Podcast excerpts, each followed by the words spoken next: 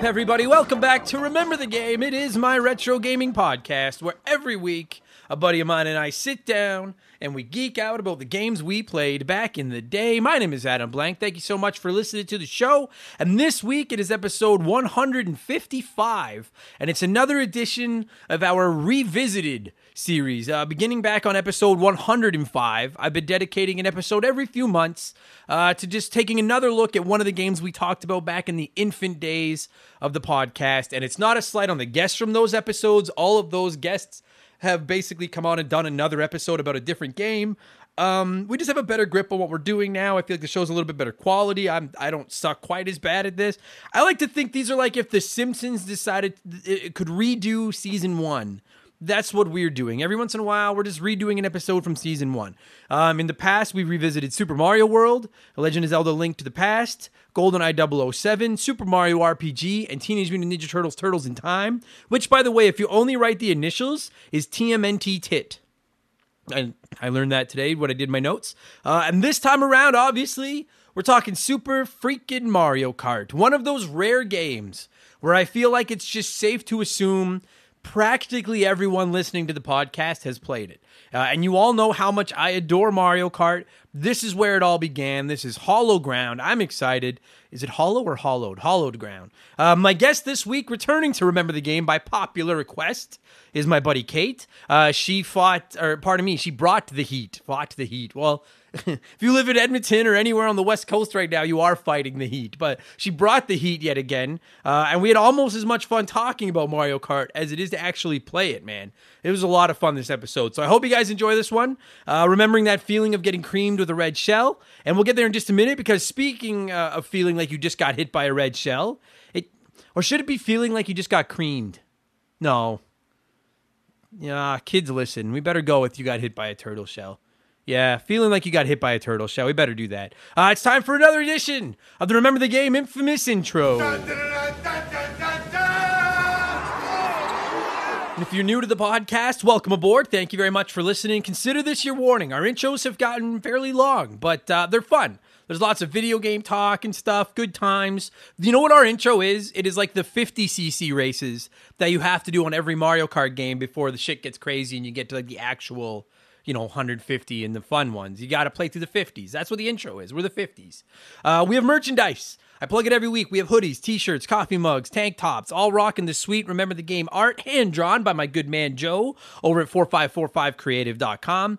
And uh, dude, if you're interested in supporting us, it's a great way to support the show. And we actually have a few ideas in the pipeline for some new art, some really exciting shit kind of coming uh, in, the, in, in, not in the immediate future, but in the in the in the upcoming future. Uh, I posted a preview of something that Joe is working on on our social media this week. It fucking blew up. People loved it. Uh, d- dude is so talented. So if you're interested in following Joe um, and checking out some of his art, you can find him at Gillespie Draws uh, or at 4545creative.com. And you can find our merchandise at rememberthegamepodcast.com. And of course, the cheapest, easiest way, well, I guess the cheapest way to support us is to just not tell us we suck online. But the cheapest way to support us financially is via our Patreon. We have 325 hot dogs and growing, which is awesome. Uh, and they often refer to us as the Game Pass of podcasts because there's so goddamn much content over there, which warms my heart. I love that comment.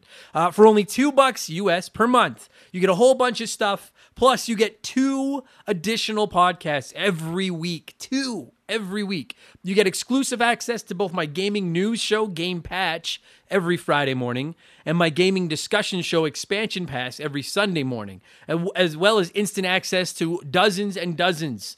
Almost a hundred. I think there's probably about a hundred bonus podcasts over there now. Every old episode, and they're all downloadable right onto your phone, just like this one. Super easy, super fun. Blah blah blah blah blah. Um, this past Sunday on Expansion Pass, our Patreons actually picked the topic we were going to talk about. And it was my personal favorite episode of Expansion Pass, I think. And it was, I named my game of the year for every year from 1985 to 2020 and that was it was a lot of fun to do uh, and as is becoming tradition here is a quick sneak peek of last sunday's episode of expansion pass my games of the years i guess you'd call it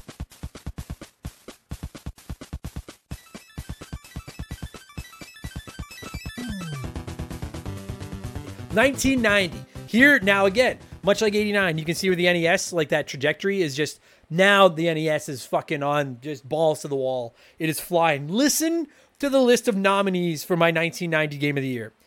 Chip 'n Dale Rescue Rangers, Dr. Mario, DuckTales, Mega Man 3, Super Mario Brothers 3, Super C or Super Contra. Wow. And like you can see how the quality's improving already. And that's that's why I wanted to do this year by year by year and only take a minute or two per year. You can just see the evolution of gaming and like dude, what a year, 1990. That's like six fucking Chip 'n Dale, DuckTales, Dr. Mario, Mega Man 3, Super Mario 3, Super C. That's six of my favorite NES games of all time, all in 12 months.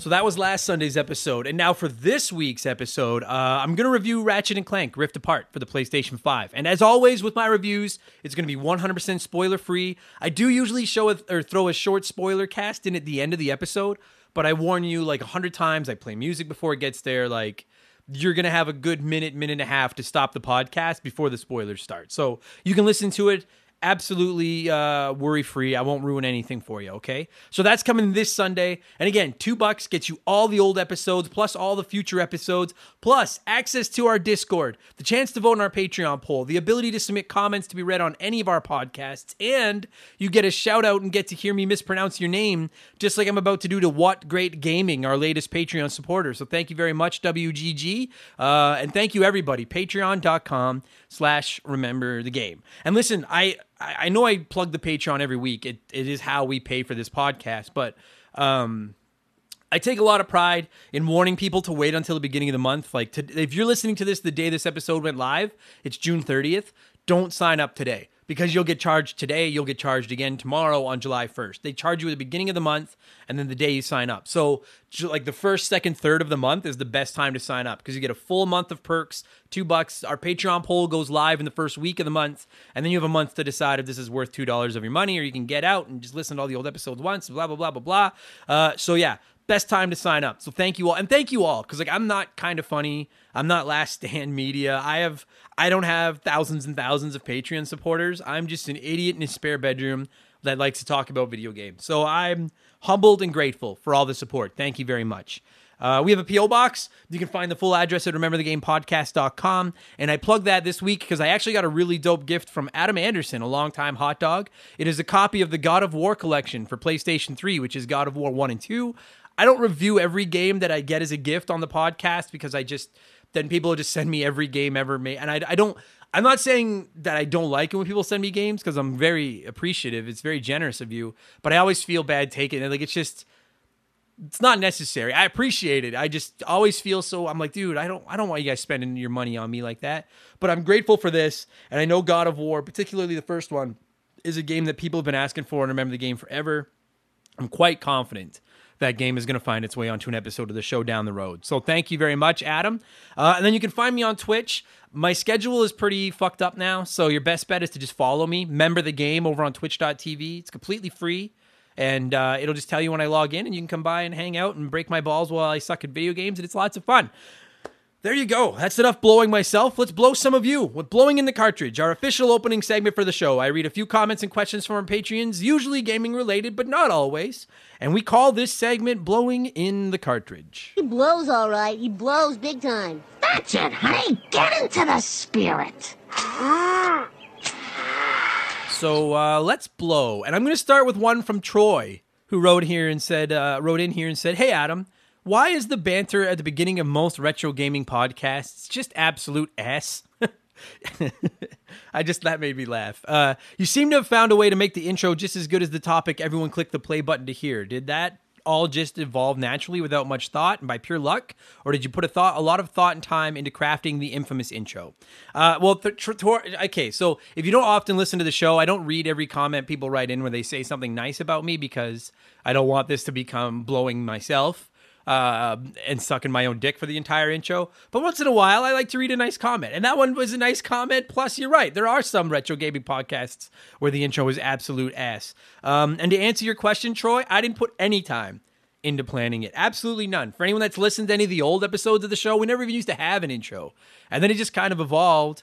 And uh, I just like to talk. And I love to talk about video games. And once we developed a Patreon community where people were writing in comments, and I was like, well, now why just listen to me talk when I could talk about the stuff you guys want to talk about? So it it kind of just grew on its own. But thank you. I, I take a lot of pride in the infamous intro.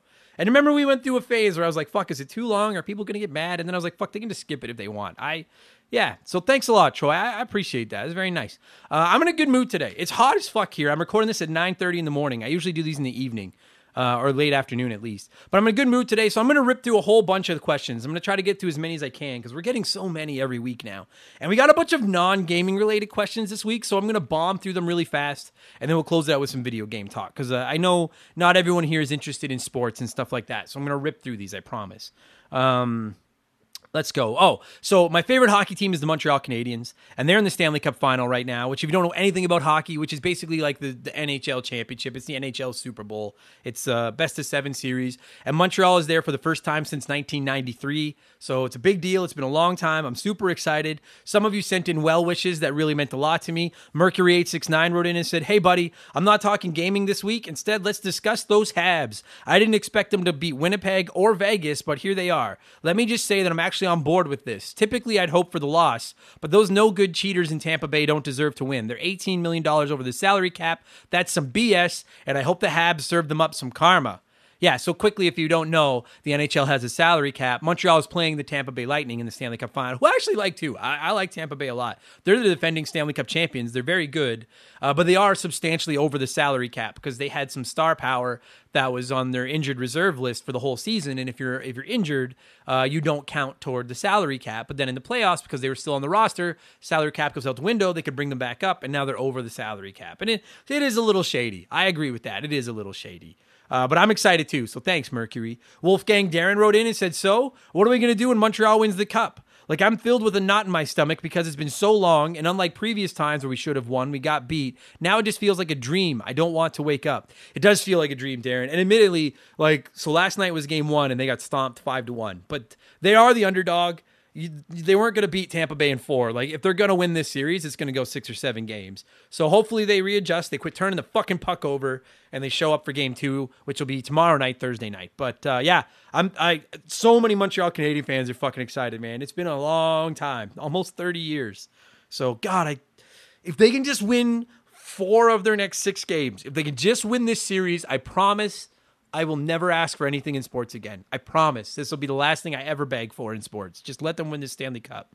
Now, the Euro came up last week too, which is I don't know fuck all about soccer for the record. Nothing. I thought the guy's name was Cristiano Ronaldo for a long time. It's a joke with some of my friends. So please I, I got some shit here for some of my takes on the Euro last week. Lord Finnish wrote in and said, First, I want to thank you for supporting Finland in Euro this year. We scored one goal in the tournament, which was nice. I love it. And I can promise you the whole city of Finland is supporting the Canadians in the Stanley Cup final. After all, it's the official Finn team of the NHL. Goddamn right. I love Finland longtime captain of the Montreal Canadiens, my favorite hockey player of all time, Saku Koivu, is Finnish, and uh, he's my hero. I say that without like any sarcasm. He's he beat cancer and came back. He kept playing hockey, and he's like just the classiest guy. He is my hero. So I, I have. I love Finland. Uh, so that's awesome. One goal in the tournament. Fuck yeah. And because last week someone wrote in and said, "Who am I cheering for in the Euro?" And I said Canada or Finland. And apparently Finland scored one goal, and I guess Canada's not in the Euro. Uh, Dan Taylor wrote in and said, "Can we have a collective facepalm for Adam asking if Canada is in the Euro in the last episode? That's almost grounds for the hot dogs to form a revolt and put your ass on triple secret probation." And uh, that's fair. I don't know. I, I don't know anything. I'm sorry. I don't know. I guess it is Euro. So I guess that would make sense why Canada wouldn't be in the Euro. But Canada's good.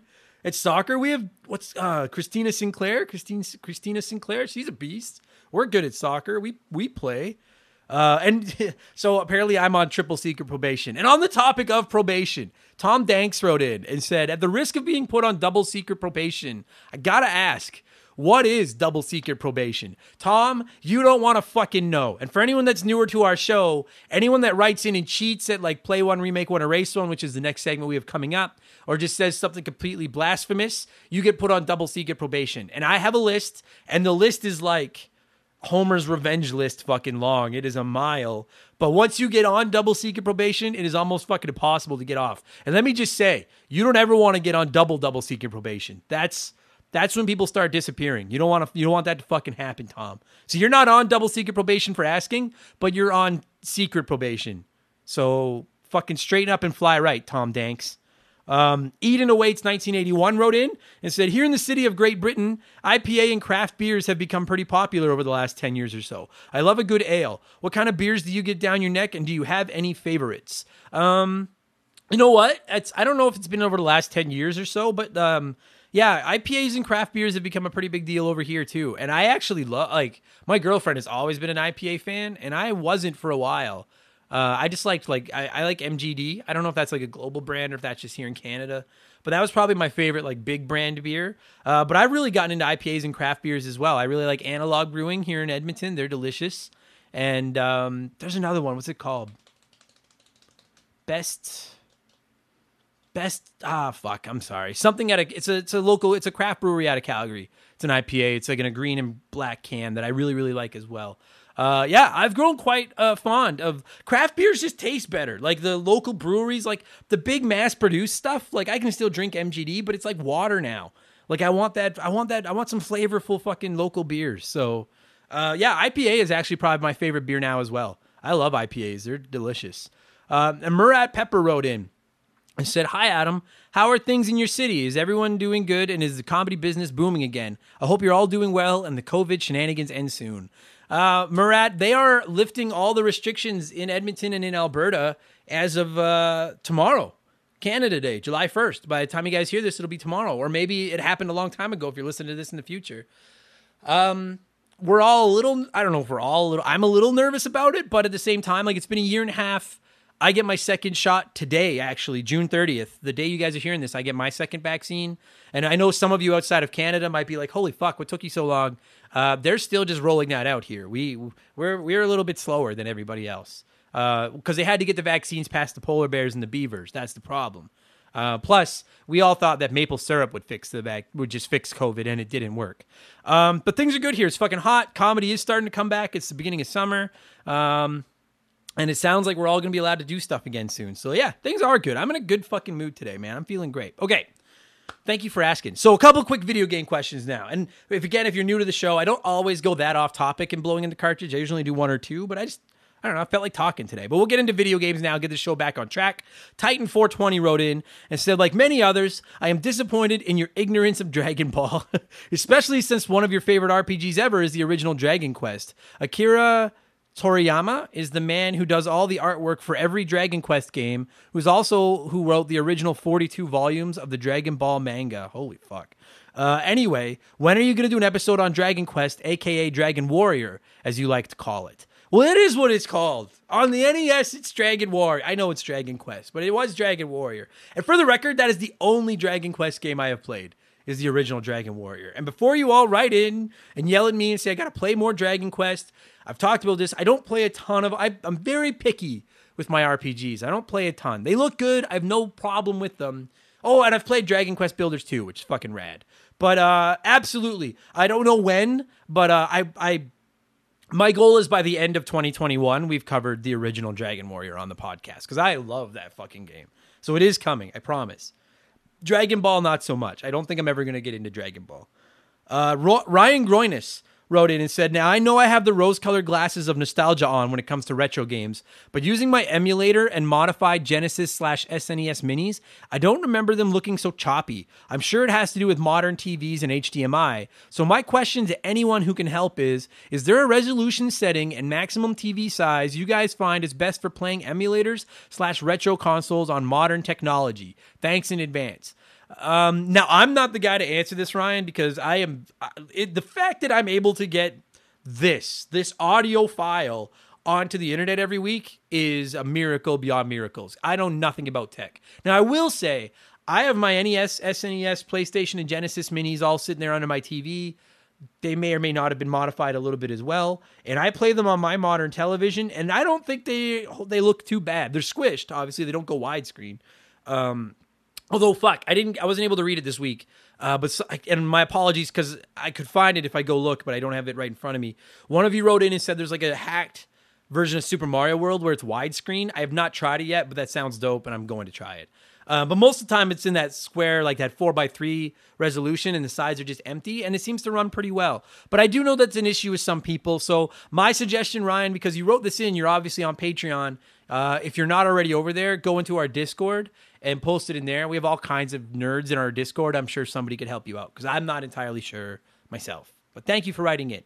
And finally, we'll wrap up its letter, or pardon me, well, fuck, I screwed that up. We'll wrap up blowing in the cartridge with its letter time. It's letter time.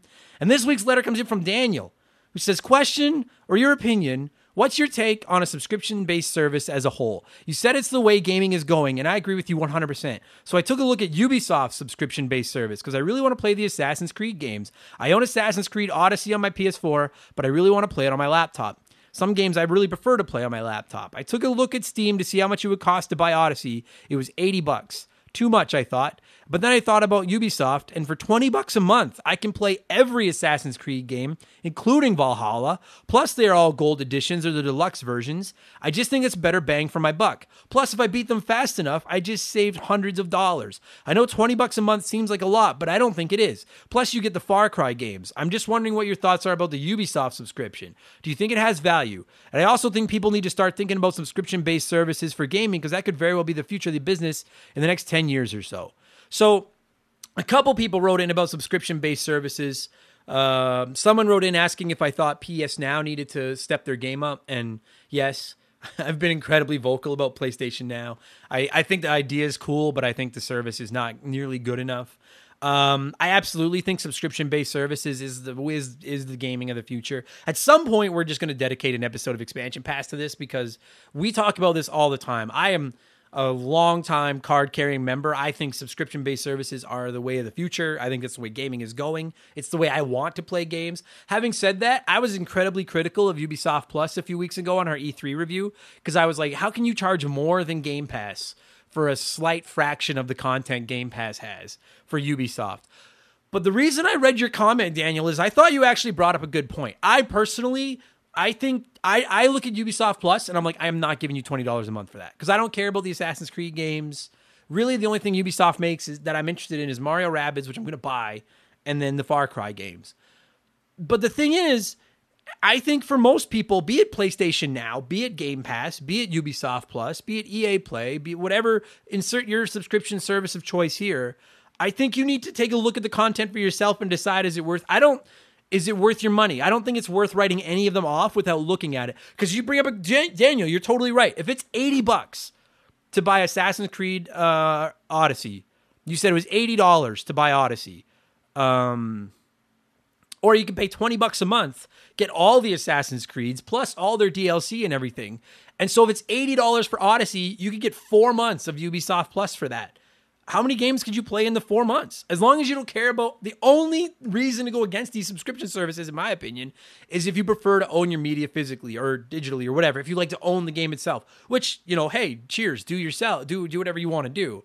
But um, if you don't think that subscription services are the way gaming is going, I present Netflix as Exhibit A. I present Spotify and Apple Music as Exhibit B. There's all you can read book or like Kobo now for like ten bucks a month that is the way gaming is going.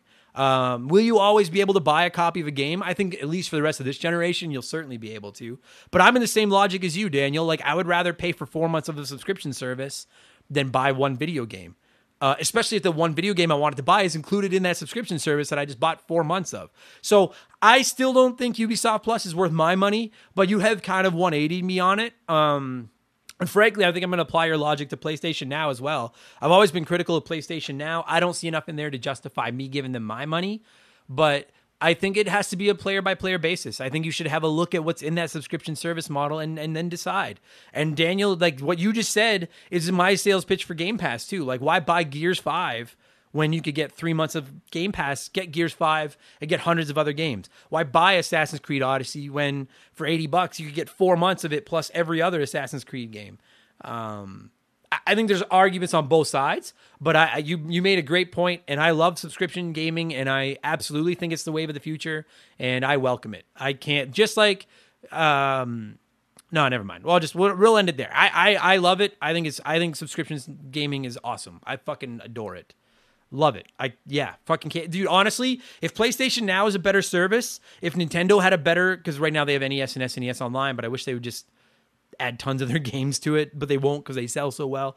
I would be willing to pay literally twenty five dollars a month for Game Pass, twenty five dollars a month for PlayStation Now, twenty five dollars a month for a Nintendo service. So seventy five bucks a month for those three services if they were all quality, because that's still the price of one new game. Like I, I would give them that in a heartbeat because I, you know, I have no problem buying a game a month. I'd be all over that shit. So, yes, love it. There you go. All right. Thank you to everyone that wrote in this week. I appreciate it very, very much. We're getting more and more comments every week, which is fucking awesome. Uh, this is going to be a long intro, so let's let's uh, let's change this up and let's get into our smash hit segment, the unofficial official game show of Remember the Game Industries. Play one, remake one, erase one.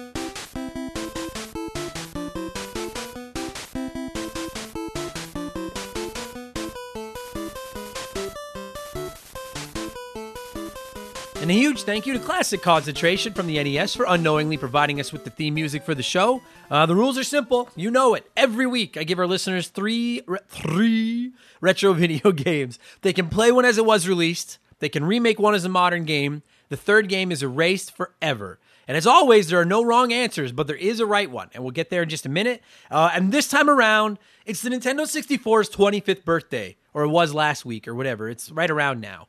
Uh, so I figured, all right, we'll show the Nintendo 64 some love. I'm pretty critical of that thing, so we'll show it some love. And we're going with the the N64 Classics edition of Play One, Remake One, Erase One this week. Our contestants are The Legend of Zelda: Ocarina of Time, Super Mario 64, and Mario Kart 64. Three of the heaviest of heavy hitters for the Nintendo 64. And according to our poll, the runaway answer this week 40% of the vote play Mario, remake Zelda, erase Mario Kart. And I'm not going to lie, this one was tough for me as well. I know this one was hard on everybody. I think very reluctantly, I, I agree with that. With play Mario, remake Zelda, erase Mario Kart. I, I think I got to, yeah, that hurts because I love Mario Kart, but I think I got to agree. But we'll see if someone can change my mind. I'll read a few of your answers. We got 50 comments this week. 50. Thank you. Um, if you don't get read on the show, please understand I can't read 50 fucking answers. But I, I oh my God, it's so crazy. Um, thank you. And if I see a name that doesn't pop up often, I usually try to squeeze you in. Um, but there were so many this week that I'm sure some of you got missed. I did my best. All right. So here's a few of the answers that are not the right answer this week. Jared wrote in and said, It hurts, but I would erase Mario 64. As a 3D platformer, it's my least favorite from that era, as Crash Bandicoot was better. Get there in a second. Remake Legend of Zelda into a Breath of the Wild style game and keep Mario Kart the same as it is It's still fantastic to this day. Now, I agree, remaking Ocarina of Time like Breath of the Wild will be awesome. I agree that Mario Kart is still fantastic to this day. I also I'm a huge Crash Bandicoot fan. I've never hidden that fact. I do not have the balls to go on the internet and say that Crash Bandicoot is better than Mario 64. I I I'm not even disagreeing necessarily with you, Jared. That is a spicy fucking take, my friend. And you can all get Jared if you want for five bucks. I'll give you his info. No, I'm just kidding. I don't sell their info for five bucks.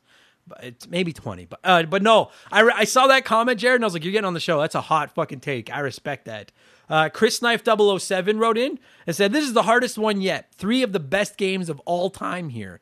I hate saying this, but play Zelda because I don't want it to change. Remake Mario 64 as that camera could easily be improved. And erase Mario Kart since there are already arguably several better versions.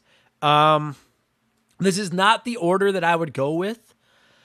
But you're not wrong. The camera in Mario 64 could use some work, and there are better versions of Mario Kart. I like that's the thing is I don't feel like there's a wrong answer this week. It just comes down to basically which of these three games can you live without. That's basically what it comes down to. And you're right, Chris Knife, which is why I agree. I would also race Mario Kart reluctantly because there are so many other versions of Mario Kart.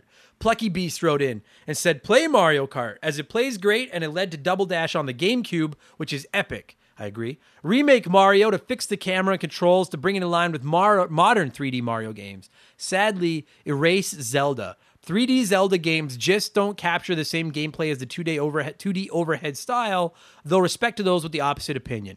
I I agree with that, Plucky, and I I considered I long and hard thought about erasing Ocarina of Time because I don't love 3D Zelda by and large either. I much prefer the 2D overhead Zelda, but I just like I have to I have to read the the replies and I don't want to deal with the backlash if I come on here and erase Ocarina of Time. But I I absolutely agree with you. I prefer 2D overhead Zelda as well by and large myself. Uh, a couple more here. Jerry Robinson wrote in and said, "You asshole."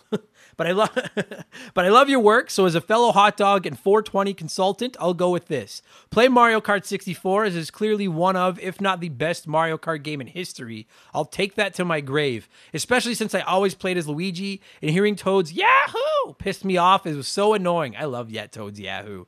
I would love to see Mario 64 remake with the graphics they did for Mario Odyssey and Galaxy. Uh, it would make anyone who loved those games with uh, get a hard on or wet. Fuck, wow, Jesus. And, uh, and then erase Zelda. I like Zelda, but not versus two of Nintendo 64's best. That's a fair point, too. Is like, I. Ocarina of Time is my least favorite of these three games. So I could absolutely live with erasing it just on that. You know, one of them has to go. I can get on board with that as well. Uh, what great what great gaming wrote in and said play Zelda. It's the best of the three. It already had a minor remake on the 3DS. So we just had someone say that Zelda's the worst of the three. And now What Great Gaming is like it's the best of the three. See, this is why to me, the best play one, remake one, erase ones are the ones where I come up with three games where it's so controversial, it's so tight like this. I love that. So, what great gaming? Play Zelda. It's the best of the three. Remake Mario 64. Still a great game, but after replaying it on Mario All Stars, the camera has shown its age. Just a remake with better fidelity and camera controls would make it amazing.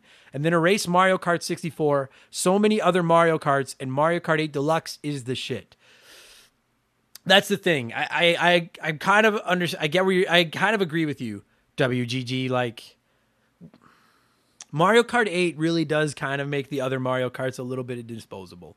And I love Mario Kart. I don't want to erase it, but I, you're kind of right.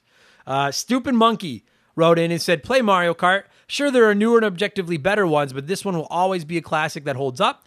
Remake Ocarina of Time. The game is still great, but hasn't aged that well. But with some solid cleanup and polish, it could be great once again. And then erase Mario 64. Sure, it's a Pathfinder, but between frustrating controls, bad cameras, and the fact that we have the far, far superior Mario Odyssey, it could be flushed down the pipe and never seen again. And I think that's something that can be said for all these too. Like you could argue that all three of these are great. You could argue that all three of these could use a remake. Well, maybe not Mario Kart.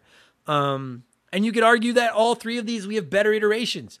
I think Breath of the Wild is better than Ocarina of Time. Mario Odyssey is better than Mario 64, and Mario Kart Deluxe is better than Super Mario or Mario Kart 64. So you can I can live with that with any of them. Like I don't know if there is a wrong answer this week. Candido wrote in and said last one of the non the not my answers. I don't want to say even the wrong answers because I don't feel like there is one. Candido wrote in and said play Mario Kart 64. Just go play it now.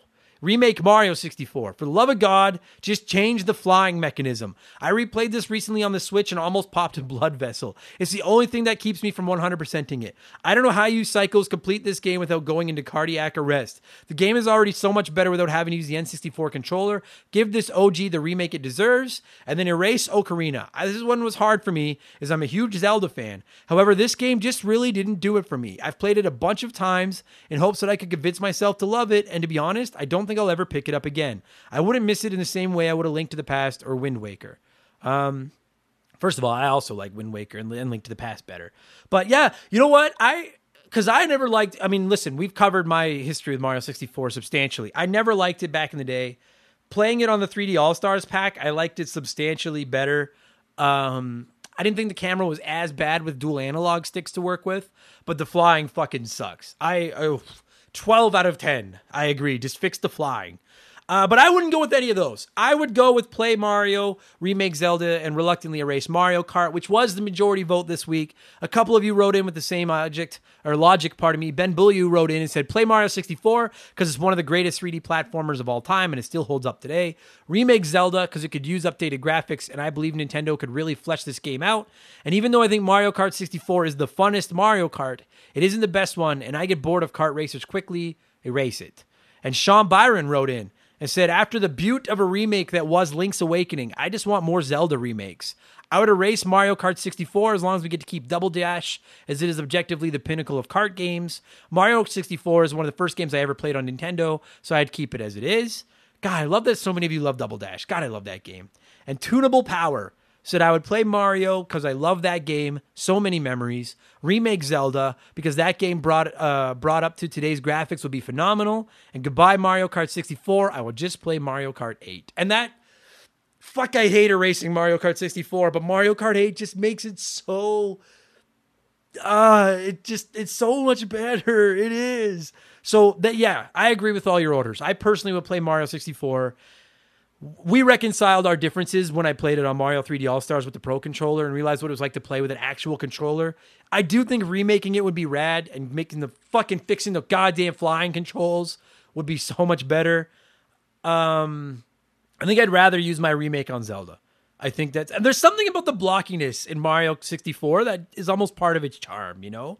So I would remake The Legend of Zelda Ocarina of Time because I think it's one of the coolest games in the Zelda series, but I fucking hate playing it. The 3DS version is better, but I don't love either version. I think the controls kind of suck. I don't love it. I would love to see it just brand new, just Breath of the Wild version, absolutely. The old school version would still exist for you traditionalists, and then people that hate the way it controls would be able to play it like me with a new version. And then I'd erase Mario Kart 64. I love this game so much, but like a bunch of you said, it's just been done infinitely better. The series would still exist without Mario Kart 64. It probably leaves the smallest hole in its franchise's library if you erase it compared to Ocarina of Time and Mario Kart 64. So, God, it's like I'm crying as I put the bullet in its head. Like, I don't want to do this, but fuck. Fuck me and my own fucking rules for this stupid show. Good stuff. Thank you to everyone that played this week. Uh, let's get into what I've been playing over the last seven days and then we'll talk some Super Mario Kart. Uh, I actually been playing quite a bit the last seven days. I've been home. It's been kind of warm here, so I haven't been taking Molly for as many walks because fucking take care of your dogs when it's this hot. Don't be stupid.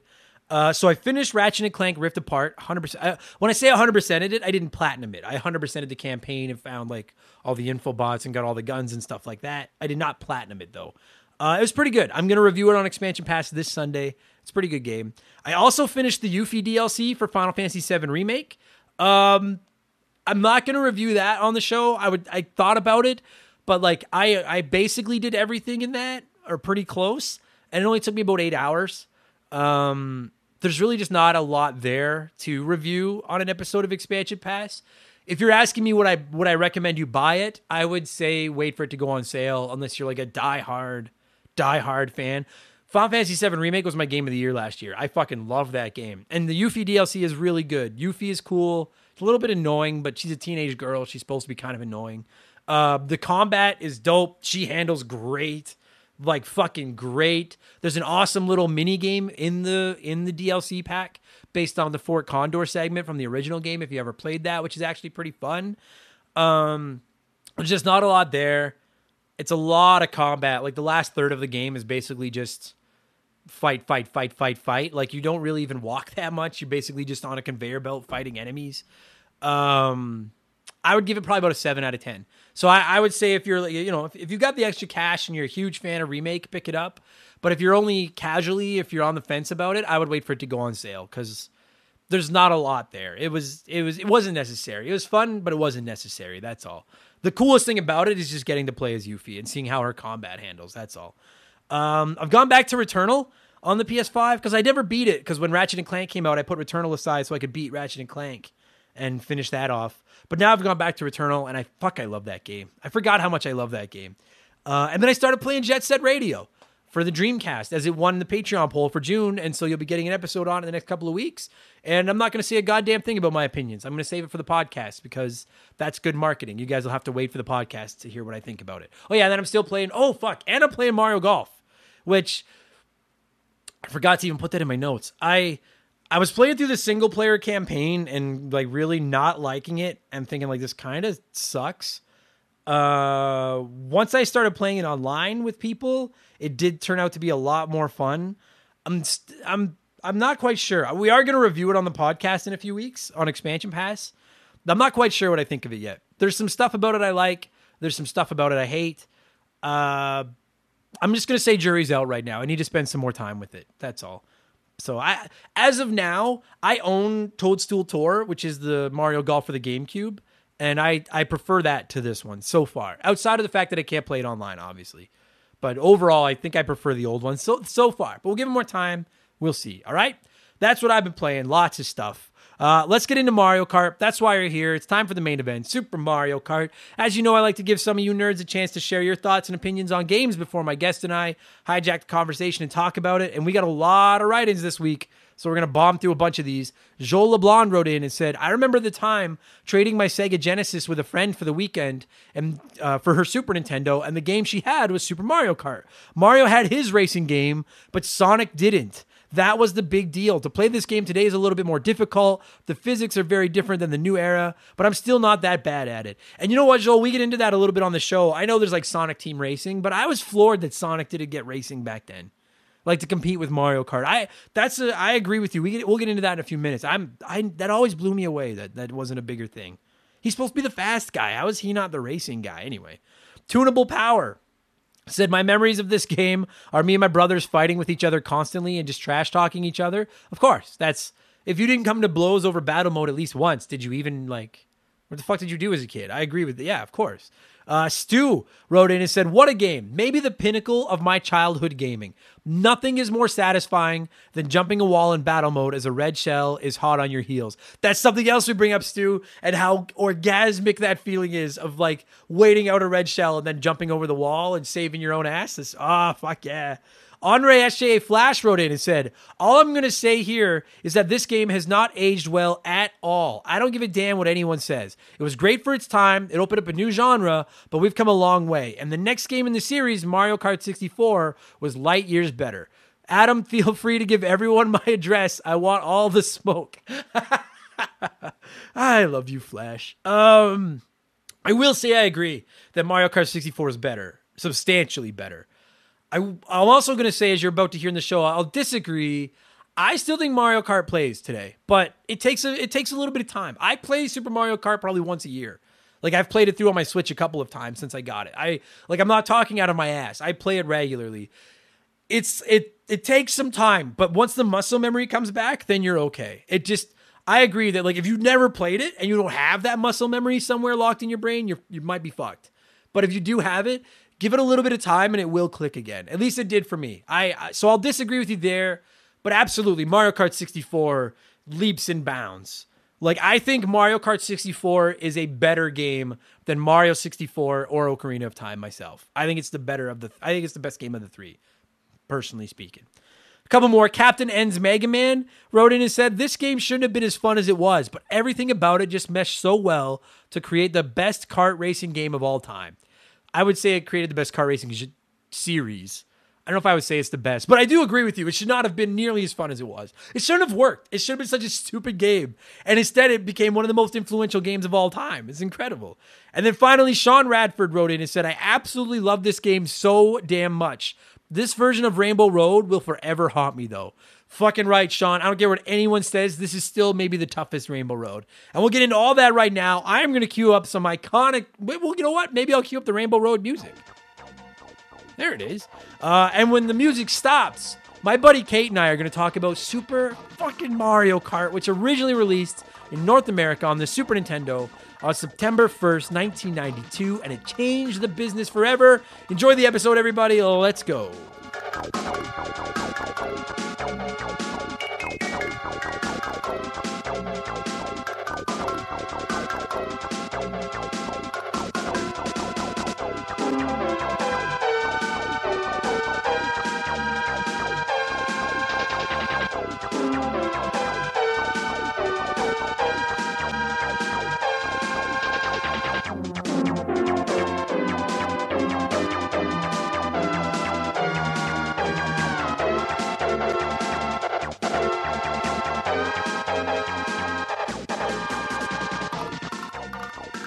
Okay, joining me via the blank phone this week for one of our uh, I don't know if it's famous or infamous. I don't I can't decide the word. One of our uh, one of our revisited episodes. It could be famous or infamous. You can decide amongst yourselves.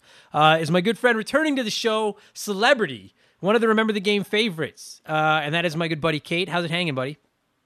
Pretty good. How are you? Uh, Thanks for having me again. Thank you for coming back, and I'm a little bit warm, but uh, yep, it is. Uh, it's a little ridiculous here right now. Yeah, and it's so funny. I don't want to like. We're not gonna fucking complain about it for too long, but like, we're recording this on Sunday evening, and the episode will go live on Wednesday. Which my understanding is it's gonna be even hotter here on Wednesday than it is right now.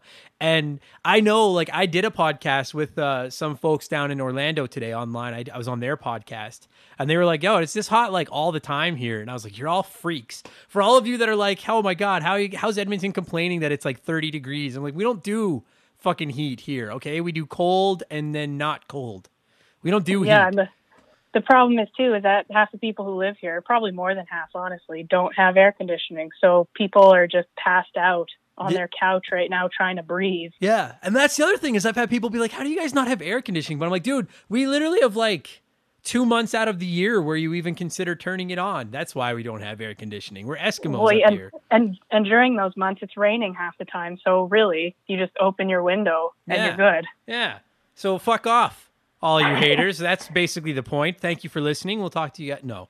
Um, so we're revisiting, and uh, I just want to state, as I'm sure I've said in the intro, as I'll keep saying on these revisited episodes, we're not doing revisited episodes because I think the original episodes suck or anything like that. These aren't slights at the original guests.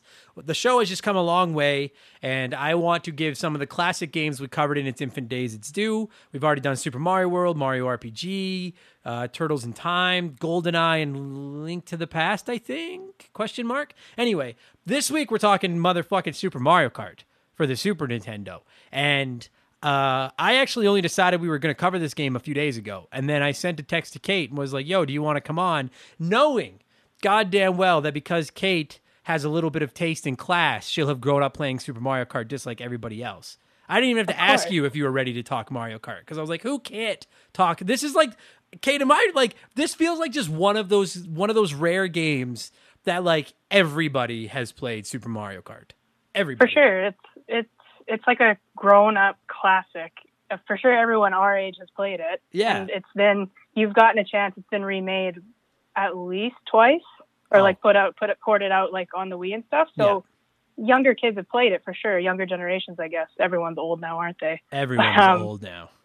But yeah, this is just it's the quintessential. I mean, you know that I had a Sega growing up and didn't get a Super Nintendo till a little bit later. Yeah. But either way, your one of your friends had this game. Yeah, it's wild because like I I don't think you can say that about like Zelda, and I'm not shitting on Zelda, but I don't think you can say like everybody played Zelda because I don't think everybody did. I feel like Well, like a, and with Zelda too, it's not you're playing. You're always playing by yourself, and people getting together and like as friends in the upstairs games room or the basement or whatever. You're probably not going to sit around and really play Zelda because only one of you can play. right. That's a good point. You're right. Whereas like this Mario, like these are the these are the the quintessentials. Yeah, and Mario Kart, dude. I like everyone listening to this show knows that I have like the hardest of hard-ons for Mario Kart. I've loved this franchise. I play them all. I adore all of them except maybe Mario Kart Wii, but we won't get into that today. Um this one like obviously this is the one that started it all. And and I to this day think like I've played this game, dude. Like you said, Kate, it's on it's on your Super Nintendo, it's on the 3DS, it's on the Wii, it's on the Wii U, it's on your Switch for the SNES Online, it's on the SNES Classic. Like this game is fucking everywhere, and every single time I get a chance to sit down and replay this game, I do it. And it's funny because as a kid, it took me fucking months to 100% this game and get all the gold trophies and everything. And now, like, sure. within about a day, I'm like, all right, this is done. I don't know, because I don't feel like I've gotten better at video games, but I don't find this one as difficult. And I think a big part of that, and I like, it's hard to shit on this game for it, but like, I don't know if you've played this recently. I don't think it's aged poorly, but it's fucking slow. Like, it is. yeah, I. It is slow, and I'm not going to lie, it's hard to look at.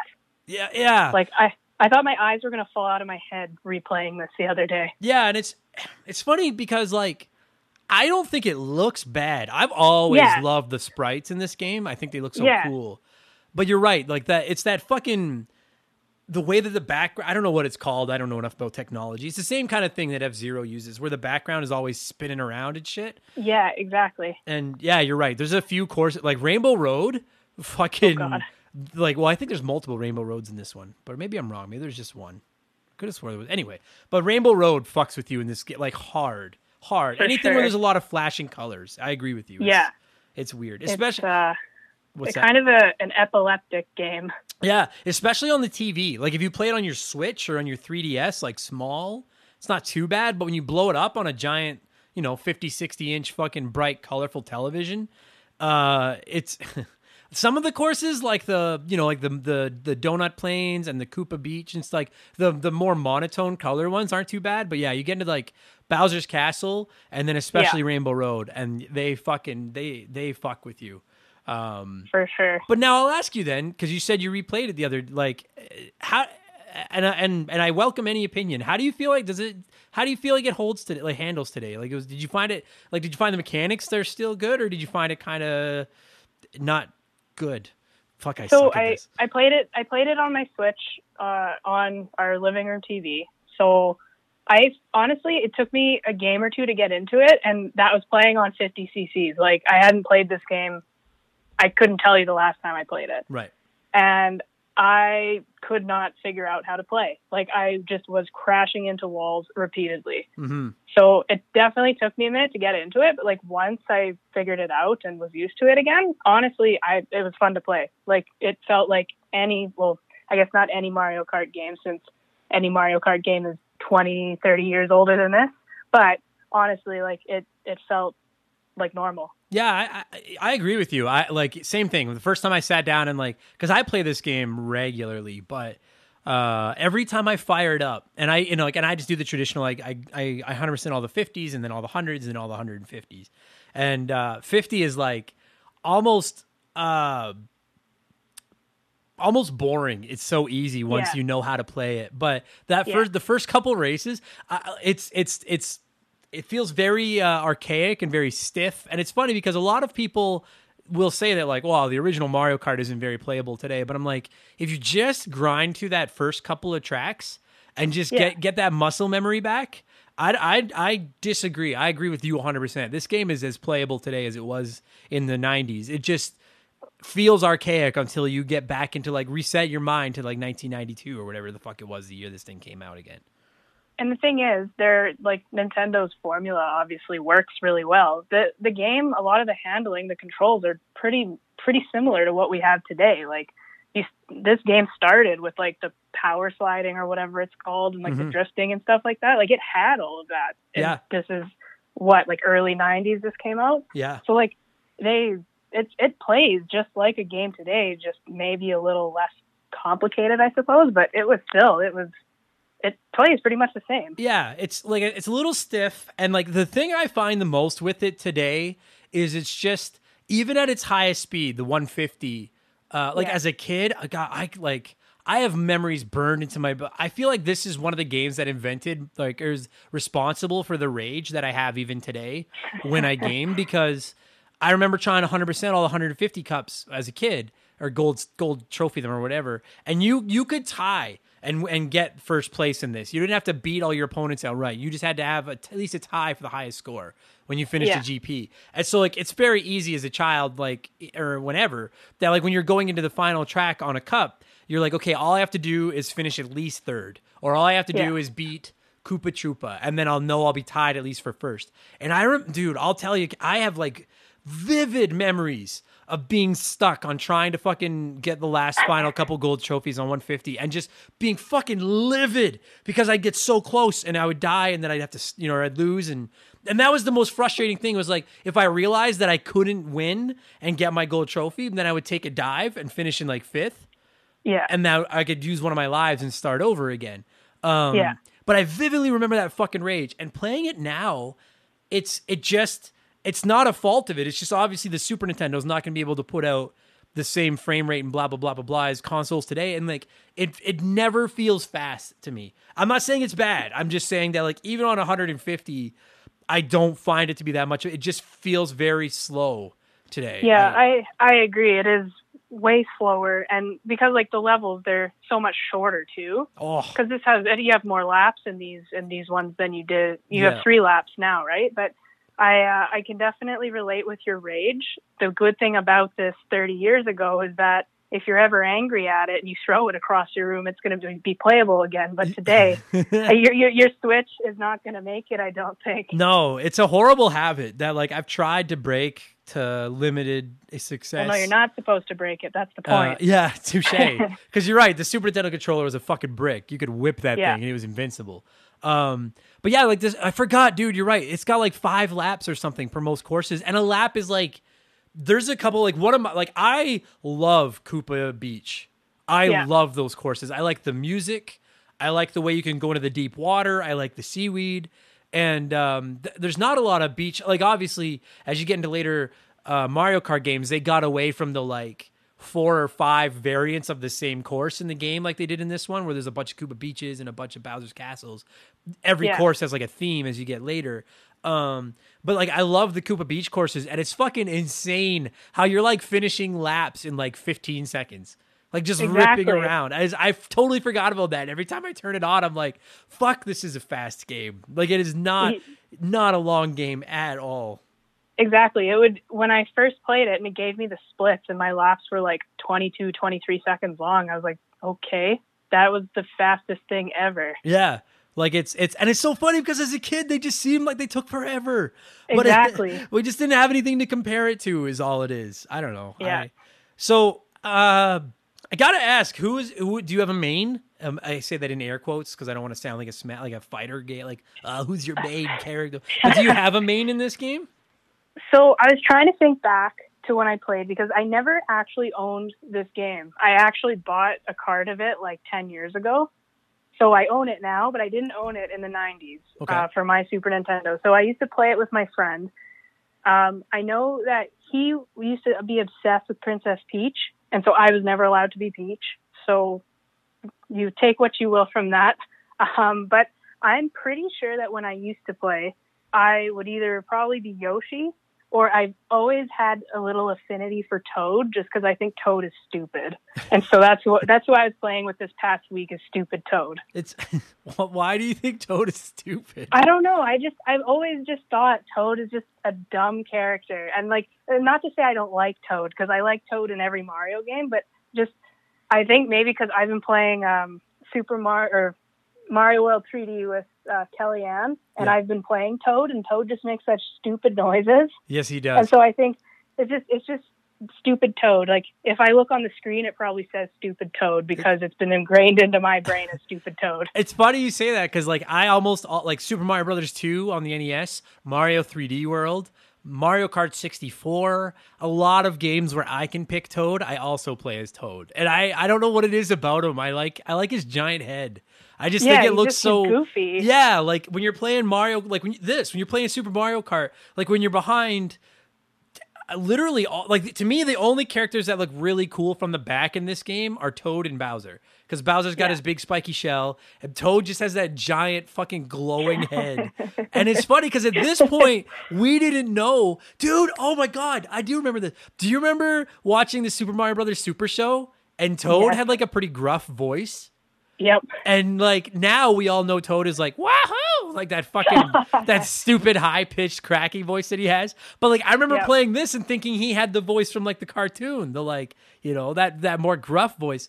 Uh, it's funny you Yeah. say Yoshi and Toad because those are kind of those are my two go tos in this game as well. Um, as much Yeah. as I fucking fucking Yoshi. Um, because if you never played it, well, I, I can't imagine everyone's played it, but if you didn't know, like Mario and Luigi are a class, Peach and Toadstool are, are pardon me, Peach and Yoshi are. I guess she's still Princess Toadstool in this game, but Toadstool and Yoshi are a class. Um, Koopa Troopa and Toad are a class, and then Donkey Kong and Bowser. And Yeah. Mario and Luigi are boring. Um, Princess and, and Yoshi have like really badass acceleration, which I, I fucking love uh, Toad and Koopa Troopa don't slow down much when they go off the tracks. And then I'll tell you, man, like if you've never tried it, if you can get good with Bowser or Donkey Kong Jr., because they slow down so much when they go off the track or get hit by an item, if you can Yeah. get good with them and get them up to top speed and get moving, they're unbeatable. Like they're almost game breakingly fast. It's just so difficult to keep them at that high speed. I Um, think I would be lying if I ever said that I had played with Bowser or Donkey Kong because I'm sure I hadn't. Well, they just they drag so much. Like when you hit the Yeah. ga- like the, the bu- bu- bu- bu- bu- like everyone else, you can be in first with them, and like like you know when you because you know wherever you finish the previous race is where you started the pole on the next race. Yeah. And you can start at like a number one with Bowser or DK, and like at zero, and everyone goes, everyone blows by you unless you hit like it's everyone. Like they just Yeah. drag so much ass. But once they get moving, dude, they fucking fly. And I will say, uh, the point I'm trying to make here is that like I actually think it's quite incredible that a game as old as this, they found a way to make those four distinct classes handle so differently from each other. With the like facts are facts. They only had a limited amount of options for what they could do with how these guys handled. You know, it's not like today where you could play with the frame rates and blah blah blah blah blah so much. They could only do so much. And each of the four classes handle completely different from each other, which I think is awesome because it gives you a little bit of replay value. Yeah. Um, Which I'm I'm not gonna lie too, when it comes to that and playing as a kid in the nineties, I would say that the only thing I probably would have realized back then is that I thought Bowser and Donkey Kong were slow. And I knew that Princess what must have been fast since my friend wouldn't let me be princess. But other than that, as a kid, I don't know if I would have actually noticed that they were different. oh, I just would have assumed that I either sucked with one character just because I didn't like the character, or I just didn't use Mario and Luigi because no one uses Mario and Luigi. But yeah, I don't think I would have actually realized that as a kid. Well, I like I remember being in the instruction manual, and I was one of those kids that like took the instruction manuals into the bathroom, and like I would just like I would read and like took them to school, took them into the bathroom, fair. read them in bed, took them on road trips. Like instead of packing enough. books, I just throw all my instruction manuals in the fucking. God, I was. This is why I had no friends. What a fucking loser. Um, but no, I remember explaining it because yeah. Otherwise, I agree with you. Like to me, the only thing you'd really notice, I think, is if you ever did play as Donkey Kong or Bowser, you'd be like, "Holy Christ, they accelerate slow because they fucking Exactly. take forever." And in battle mode, which we'll get to in a second, because battle mode in this game is fucking legendary. Um, Yeah. In battle mode, those two are useless because once you get hit, it, like it's just blah, blah, blah, blah, blah, blah, blah, to get going again. Yeah, it's fucking brutal. It's impossible. Um, one of the things I actually hate about this game, I don't say I hate, but one of the things I, I don't love about this game, do you remember that each ca- uh, character had like their a special weapon, and that was like the only item they used? Yeah, like the computer characters. Yeah. Um, Yeah, yeah, yeah. I hated that because I like that. Like I like it how it is today, where they all get like the same items you get, and you never Yeah. know what they're gonna throw. And I'm all, I've never understood why they made that decision. Like, because the only cool item that anyone has is the shrink, the poisonous mushrooms Yeah. that you would. I don't know about you. Like you tell me you hit them on purpose once in a while. Oh, for sure. Yeah. I don't know why I was so. I don't know why. Like it sucked so hard to be small, and then people would run over you, or you'd go slow. But it was just so. There was something about hitting those mushrooms. I used to go out of my way to run over every mushroom I could. And I, I don't know, freak. I'm a freak. Um, Nah, that's that, that's fair. When I first when I first started playing it last week after you texted me, I hit the mushrooms on purpose just so I could handle the frickin' game for my first few tries. Once I figured out it made me small, it made me nice and slow, and I could figure out how to play again. that's true. God, I, I sound so old saying that. God, No, but you're right because like it's like even like the way it handles like the turns and stuff like that because like they were. it's so funny. I don't know. I'm trying to figure out how I want to word this because I don't think the game looks bad, but I remember as a kid being like, "Look at this," and now like they're trying to make the walls 3D, but the walls are all completely flat. And Yeah. it's just like when you hit them, they're like, "Oh, that's a those are bricks that aren't actually off the screen at all." Um, And I never understood why they. I mean, I guess maybe the Super Nintendo couldn't handle it or something. I don't know, but I never understood why they never raised them off the ground at all. But like, yeah, because there's a few tracks. Like the first couple of tracks are pretty easy, but once you start to like, to me, Bowser's Castles are my favorite tracks. But they're also the ones that can do the most damage if you take like a wrong turn and get stuck on a corner or something. yeah, or, or just slide slightly the wrong way, and you're in the lava for four seconds. Yeah, waiting on fucking slow ass Lakitu to come get you, or the fucking oh, or when the, you get oh, when you get stuck in a thwomp when they Yes. come down and you'd fucking you drive into like a wall of four thwomps, and then I- bomp, I- bomp, bomp. right okay, so it's not just because I was like, am I just dumb? like, has every other kid got the patience to just let go of the gas and just wait for the thwomps to go up? Because I'm the Nope. one that just like fucking and I'm like, eventually I'll get through. And you're not. You're not getting anywhere until they lift up. Oh, Yep. oh, or when you fucking when you oh when you get hit by something as you're coming up to the thwomps, so then you're dragging ass as you go underneath them, and then they squash you, and everyone is just blowing by, and you're like just bending over, like, does anyone else want to turn?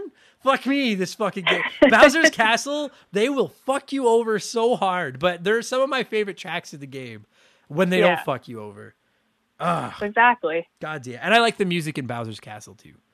But honestly, the music in this entire game, as the literally the first thing when you texted me, I started singing the music. Yeah. Like I was just sitting walking around humming the music to this game, which I don't think if you played this as a kid, I don't think anyone can forget the music for this game. It's hmm. so good. Even just that, like the title track, like that, like. Well, I'm not gonna hum it. You guys have already. I'm sure I've already played it. I'm sure by the time you get to this point of the podcast, I've already played it. But that initial like da da da da da da da, like everybody fucking Yeah. that that iconic screen, dude. I remember. It's funny. I don't know if you're gonna remember this. You, you'll remember this. Sega used to have a commercial because remember they used to do the commercials where they just shit on Nintendo and Sega Yeah. does what Nintendo don't and stuff. Do you remember the one where they showed like the Sonic game and it was a car strapped to like the back of a race car and it took off?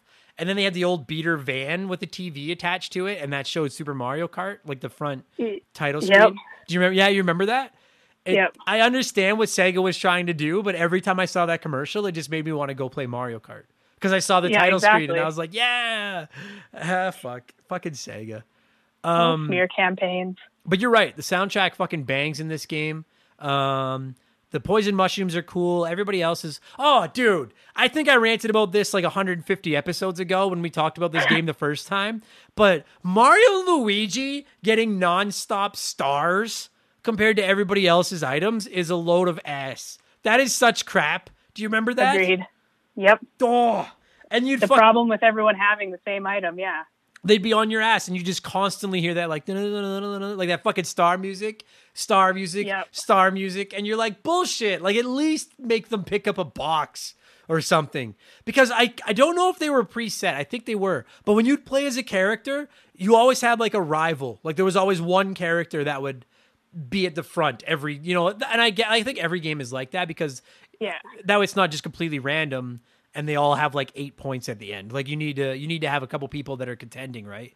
But uh You need to have someone to swear at every time you you beat one level in the in the Grand Prix or whatever. You need to have, be someone be like, how the hell is Koopa still in second, or how is Koopa Yeah. beating me like every single time? you had to know that by the final track you had to know who all your focus you were like i don't even have to win. I just have to beat donkey kong. And then i win this track. But whenever you played as a character where you ran up against mario or luigi as your fucking rival oh i again i can i can i can almost feel the rage all these years later because it was just so unfair that it was just star star star. And if you're near the and then you're getting fucking coins and ghosts fucking useless that feather. Actually the feather was pretty dope. The feather was because the dude this is the only one it- that had the feather. I Oh, that's a good point.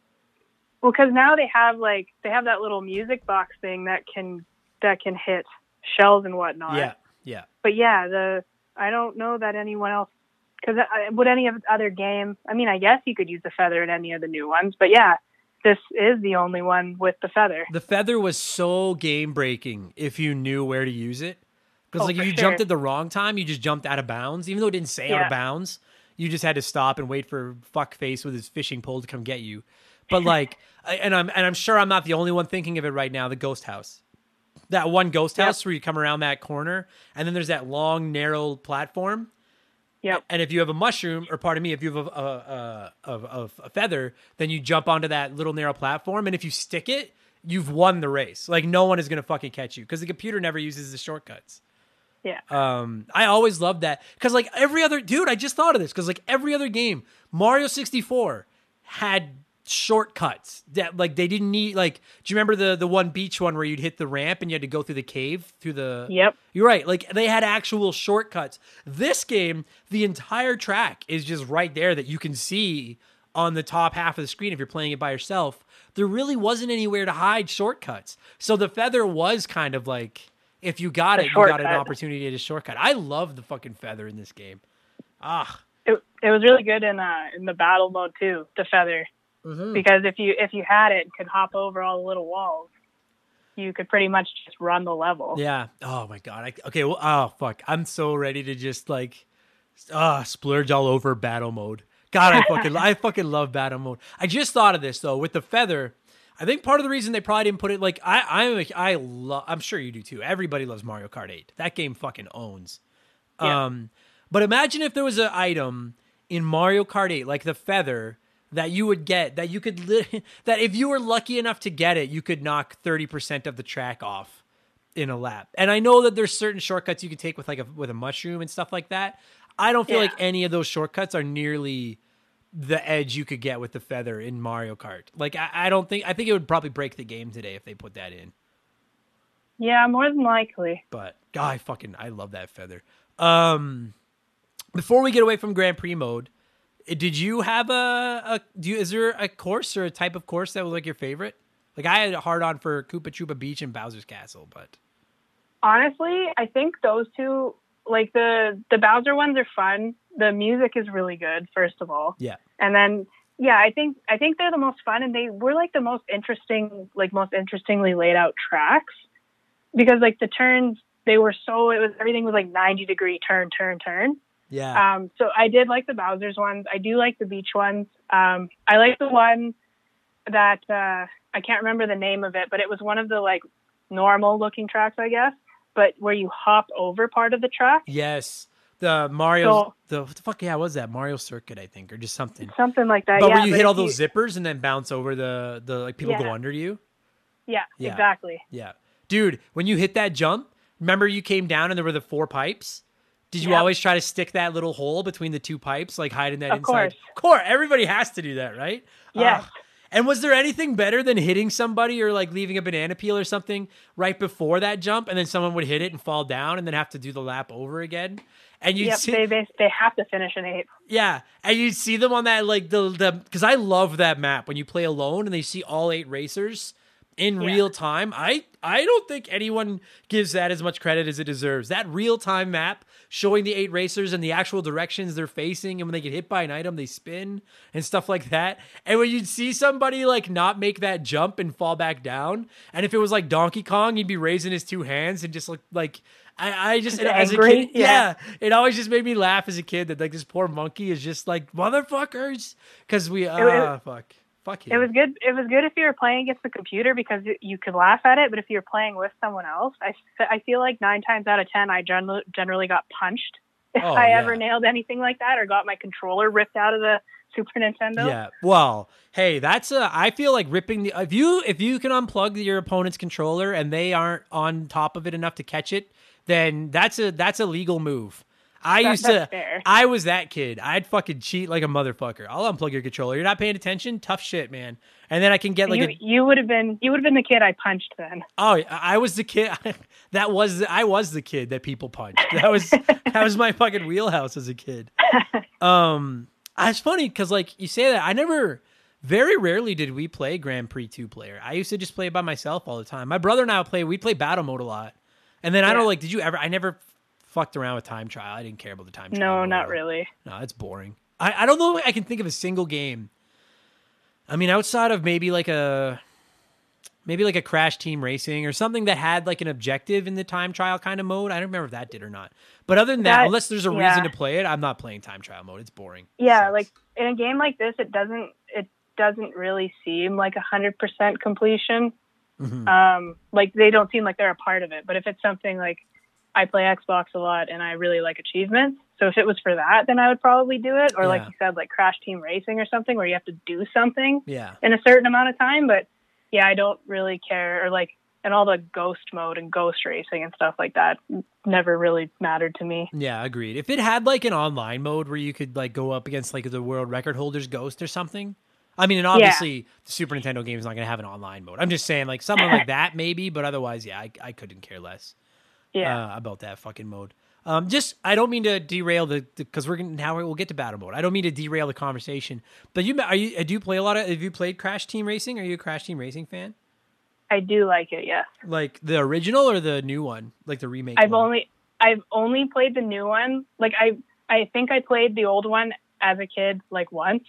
Um, but I played the new one a lot, especially last summer when we couldn't do anything else. I was playing it a lot. hmm Yeah, do you like it? Obviously, if you played it a lot. Yeah, I I think like obviously Mario Kart kind of started this whole thing, but I feel like any racing game that has kind of like the power ups and stuff like that, I find them like I, I like games like Forza and stuff, but honestly, games like this, it's so much fun, especially if you have someone else to play with. Yeah.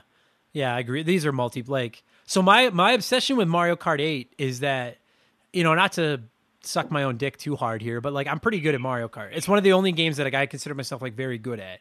And it's not Okay. playing Mario Kart against someone like a friend of yours that isn't good isn't even fun. And they can throw in the blue shell and all that stuff, but like Shaylee doesn't play Mario Kart. If we sat down and played together, like she, I, it wouldn't even. I could give her like a lap and a half head start, and like it's there's the skill gap just plays too big of a role. Do you know what I mean? Yeah. And being able to play a Mario Kart 8 online against just random strangers, I'm never guaranteed to win because there's a lot of really good players out there, which is what I that's that's the that's what keeps me coming back to Mario Kart 8 is everyone talks about how Mario Kart is just luck, luck, luck, luck, luck.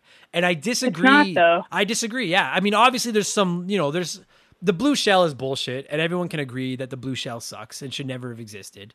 But I, Sure. I don't feel that it's it's all luck. Having said that, just quickly to tie that back to Crash Team Racing, I had never played any go kart, any kart racer aside from the Mario Karts ever. And then I think Crash Team Racing had like a free demo for a weekend or something, uh, like a year ago, and that's where I tried it, and I loved it, and I bought it on my Xbox, and I hundred percented it on like normal or hundred and one or whatever. Um, I, I'm not good enough to do it on hard. That can, like that game. Fair enough. That game is. Have, have you like? Are you? Have you? Can you? No. Okay. No, Like definitely not. I I find even like playing through the the remake of all the Crash games, it's a million times harder than I ever remembered it as a kid. I love Crash, but those games are vicious. But yeah, for sure. a lot of people like well not a lot but i know there's a, a vocal group that feel that crash team racing is superior to mario kart and i was like you guys are fucking stupid like and i love crash Yeah. but i was like you guys are fucking stupid then i played it and i was like i don't know if i would say it's superior to mario kart they're two very mario kart is more loosey goosey fun like Yeah. and i'm not saying that there's no skill in mario kart because fuck you if you don't think there's skill in it let's play you know what i mean like there's skill in mario kart but Crash Team Racing is a whole different fucking level. Like that is I was I became completely obsessed with that game for like a month and a half. And I just was mesmerized by how much skill goes into that game. And they'll never make a. Mario Kart like that because Mario Kart has to appeal to the masses. But I would fucking love to see a Mario Kart just as vicious as Crash Team Racing. I think that would be so fucking awesome. Yeah. But we'll Um, never- did, we'll did you ever did you ever play Blur? Mm, I don't think so. It it was like 360 PS3. Um, oh god, I don't. It had to have come out like 09 or 2010 or something. It was like it was like a regular racer with cars, but it was the first racer with cars that had power ups too. okay. So it was like realistic Mario Kart. Oh, that was it fun? um, it sounds fun. Yeah, yeah, it was actually a lot of fun. You would probably really enjoy it because you like Mario Kart so much. But Yeah. yeah, it was. It honestly, if if that's how I was going to describe it, it's like it's less realistic than like a Forza or something, but it's like Mario or like realistic Mario Kart driving my own car with power ups. That actually sounds dope because I yeah like I I like Crash Team Racing. I love how deep it is and how strategic it is. And Mario Yeah. Kart, I I just love Mario Kart. But like I can't I don't play like Forza, Gran Turismo, like the realistic ones. I just Yeah. don't- they don't.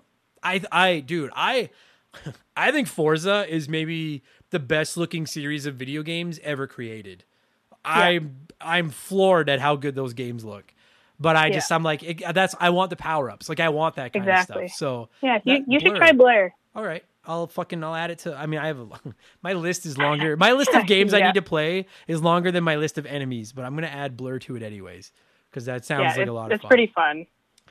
Uh, so now we had brought up battle mode, and I, if there's a knock on Mario Kart 8, it's that battle mode, particularly the Wii U version of Mario Kart 8. The battle mode fucking sucked.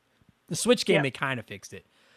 I would argue that outside of maybe Mario Kart 64, and I only think the reason I only the only reason I think Mario Kart 64's battle mode is better than the Super Nintendo one is because you could play four people at once instead of two. Um, yeah.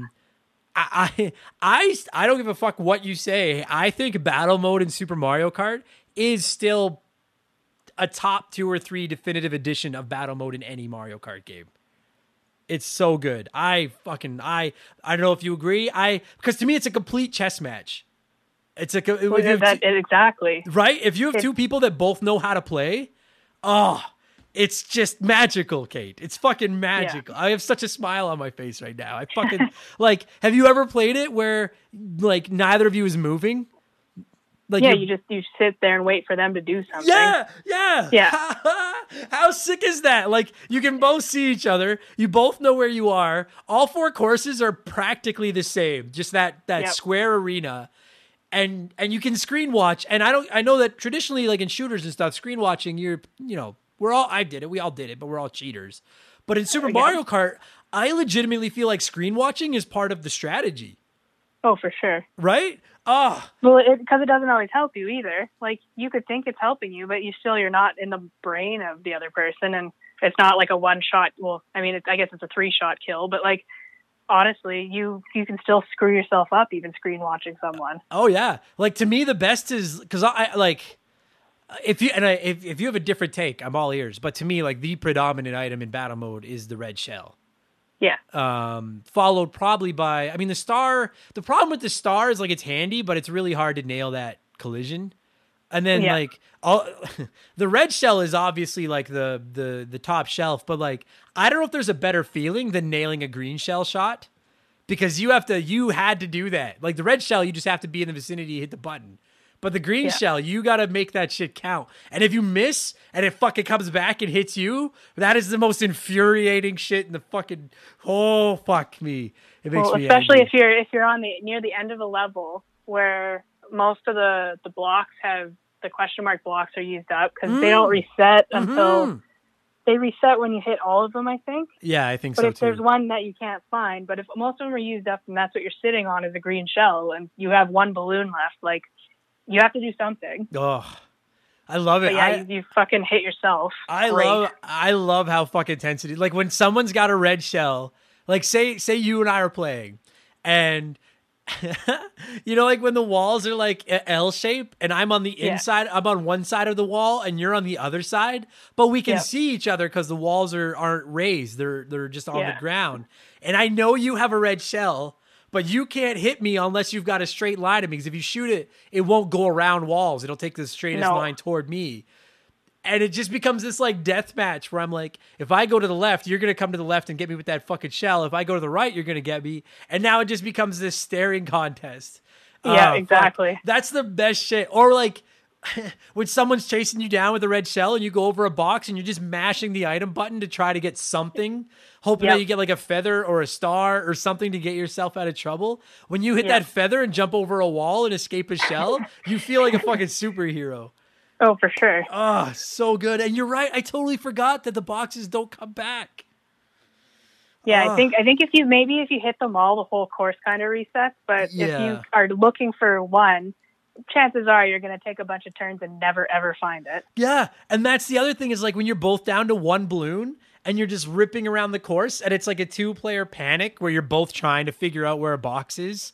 And then oh, and then you fucking get it and you get just something crap like a goddamn Yeah. banana peel and you're like, fuck me. Sure. Like this is useless. Um oh my god. Battle mode was the shit. Did you always we always used to play where winner stayed on. Like if there was more than two Yeah. people, then it was Yep. like what's that called? King of the Hill? Is that what it is? Yeah, exactly. Yeah, is that is that I don't know how other people did it, so I don't know. Maybe we Yeah, were freaks. that's- That that was pretty much how I did it. Um, the one thing that I can't remember from this game, and maybe you know, because in Mario 64, Mario Kart 64 with the battle mode, if you had a fast enough collision, you could take away a balloon. yeah, Did this game have that or no? I don't. I don't think so. Maybe with a mushroom you could, but I don't think so. I remember like ninety percent of the damage being done with the shells, Yeah. just pegging each other with the shells. I loved how I'm pretty sure in the sixty four one, when you got eliminated, you turned into that little bomb and you could fuck someone over and take away one of Yeah. their dudes. That was Yep. dude. I um. I rarely prefer the Nintendo 64 version of games over the Super Nintendo ones, like Zelda, Mario. Um, I don't know. Maybe that's the only ones.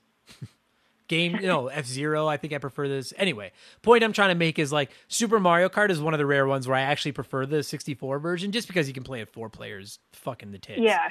Um, but there was just nothing like that one on one, and like we would play for hours the battle mode, fucking hours, just staring each other down and just having like we used to make tournaments, like you'd make a bracket and play like a little mini tournament out with it and stuff like that. Yeah. My brother and I used to make tournaments where we would each get all eight characters, uh, and it'd be a 16 person tournament.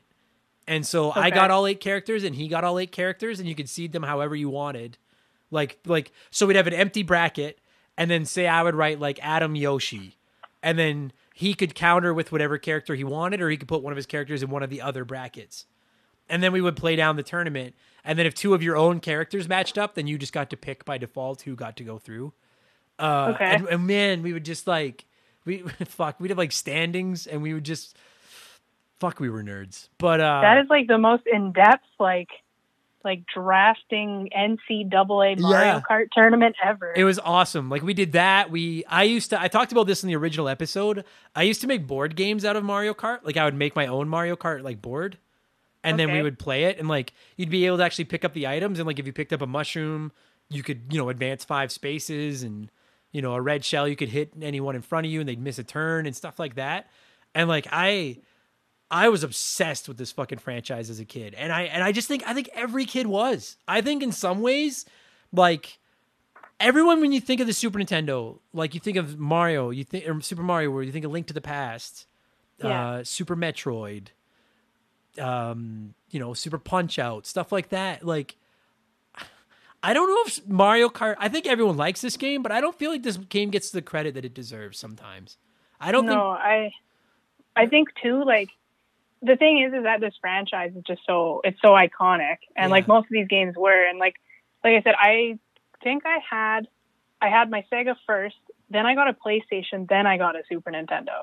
Right. and I didn't get an N64 until it had been out for a few years. So I obviously I liked my games and I enjoyed them, but kind of the there was for sure like jealousy there because my friends had it, so I needed to go over to so and so's house to play it. Like they had it and I wanted it. So yeah.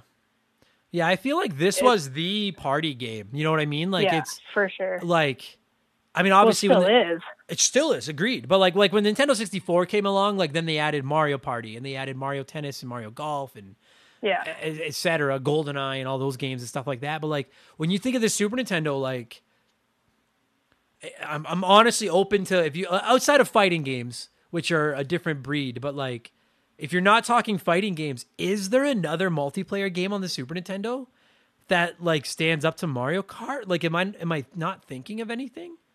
The, like- the only the only other really multiplayer game is Super Mario World, but you can't play together. Right. Yeah. So like I, I- know there's gonna be someone that's gonna write in about like Uniracers or something like that, which like fair enough. But like yeah. Super Mario Kart was the it was the like when you had to like unless you wanted like you said if you want to play Super Mario World or you wanted to play like Turtles in Time or one of those games together then cool but like if you wanted to play against each other and have a game that everyone could play it was Super Mario Kart and we would just fucking Yeah. play it over and over and like I I remember as a kid it's gonna sound stupid but being fascinated at the idea that like they decided to go go karting and they invited Koopa Troopa and Bowser. Like it never, I never understood why they invited them. I don't. That sounds dumb. Maybe I don't know, but like, Well, even at this point too, in this in the '90s or late '80s, Mario and Donkey Kong didn't like each other either. Like yeah, it's it's a very weird dynamic of people who hate each other and can be friends later. yeah. Well, and like it is Donkey Kong Junior. So like, did Donkey Kong like just drop his kid off at the track for the day and was like, I have to go to work, go play, and then like Mario, Luigi, Princess, Yoshi, and Toad were like, let's go go karting, and then Donkey Kong was there, so like, all right, well, he can join your group. And then it's like, did they invite Bowser and Koopa Troopa, or did they decide to come on their own? I never, I always wondered about that. As I just, I, I like, the I became obsessed with Bowser during Mario RPG because I think he is the Yeah. star of that game. But even Yeah. in this game, and I never played as Bowser because he was too hard to play as, but I always thought it was so cool that you had the option to play as him. And I was like, why is he there? Like, it just bothers me to this day. Like, why the fuck was he invited? And also, Kate, why did they decide to make this game? Like, like I get that they wanted to use the technology and stuff, but who who was like, we should just take all of our famous characters and make them go go karting?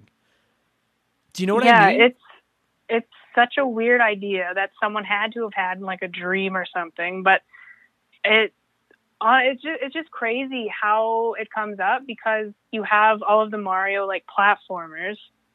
So you have all of these adventure games, and you have a bunch before this came out. Yep. And then you have Mario Kart, which just opened the floodgates for you make Mario do an- anything. Yes. Mario can cook, Mario can play soccer, Mario can play tennis, like Mario can fight. Now they have, they have like Super Smash Brothers. Like it's it's insane. Whoever came up with this cajillion dollar idea to make Mario do something other than run from left to right. Yeah, that's that's I wanted to that's a great fucking point. Is just like I feel like not like not only does Super Mario Kart deserve credit for obviously launching the Mario Kart franchise, which is worth billions and billions of dollars. But you're Yeah. right, like before Super Mario Kart, you didn't have Mario Golf, Mario Tennis, Mario Party, Super Smash Brothers, Mario Baseball, Mario Soccer.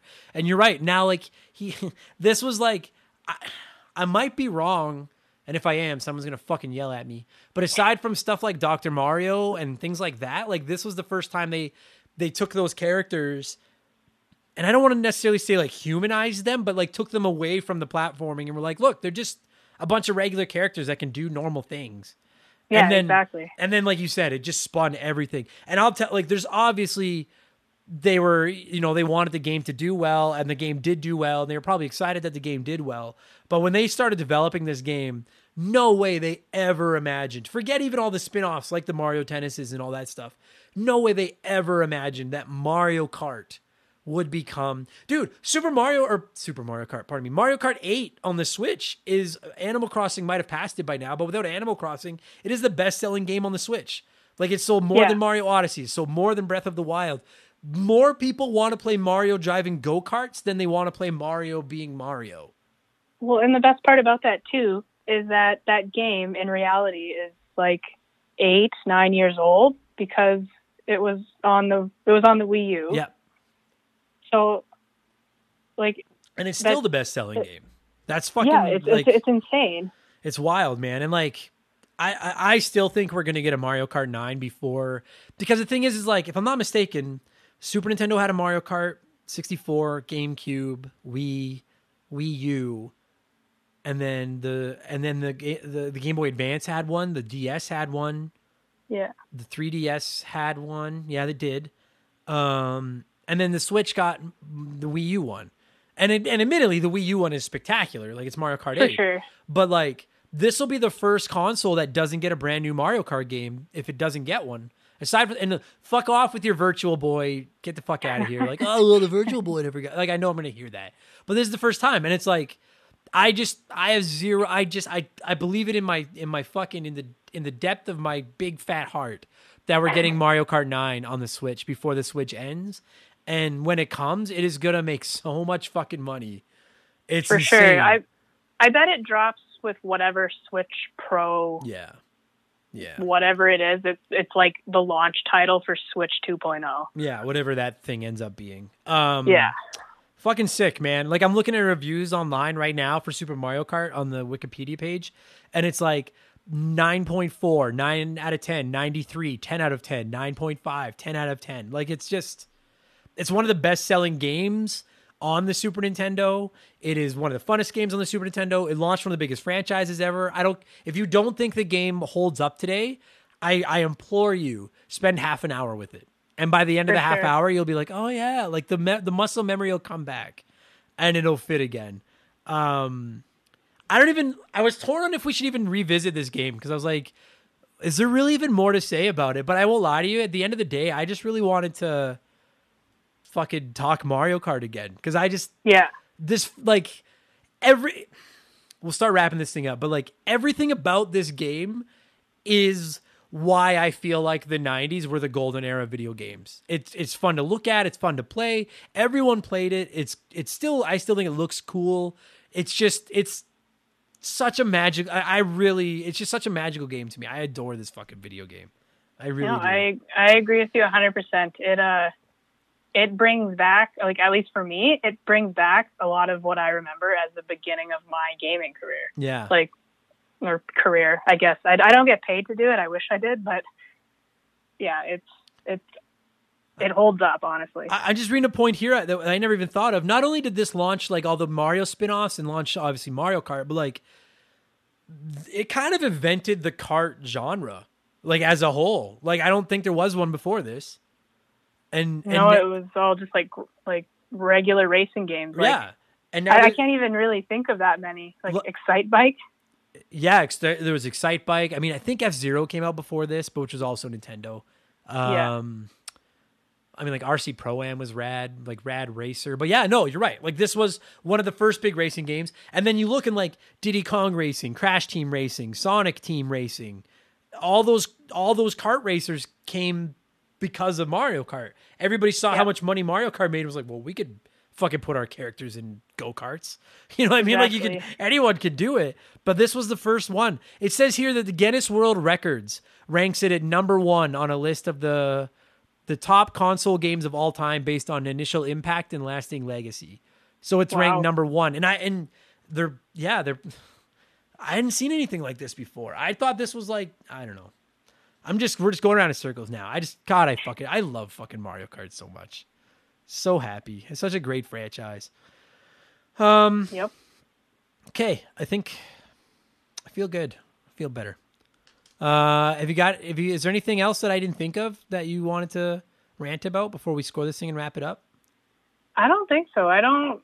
I besides again wanting to punch someone for tossing me off that cliff uh, in that one level. Honestly, like this game, it's it's uh, what's a good word to describe it? It's magical. It's It is. it's it's it's honestly it's a great game. I, I I honestly feel like, admittedly, I'm a Nintendo fanboy. I always I always throw that disclaimer out there, but like, to me, this game is like as magical as Super Mario World or Link to the Past or Donkey Kong Country or insert your favorite Super Nintendo game here. Like, it's just like the memories I have of this game from my childhood are just so treasured. Like, I just I I I I adore this game so much.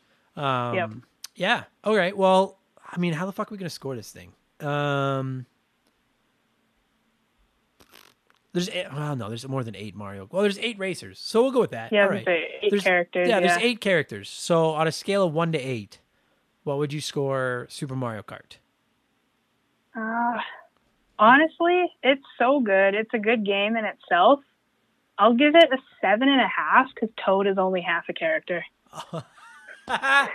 well done. I was trying to figure out a way to like, because yeah, I had that number. I, I was gonna do seven and a half because it gets the Super Mario World tax, where it is in Super Mario World. But I was Yeah. like, I don't want to be morbid and be like, oh, I have to cut one of the eight racers in half to make it that. But yo, you fuck, that's way better. Seven and a half because Toad's only half. Even though I fuck, someone's gonna be like, Koopa Troopa is the same size as Toad. Fuck off. It's seven and a half because Toad is only half a character. I agree with that. Although, I, dude, have you seen that picture floating around of Toad where they lift off his the dome, and it turns out that like the, his nostrils are actually his eyes? Yes. That's fucking. Yes.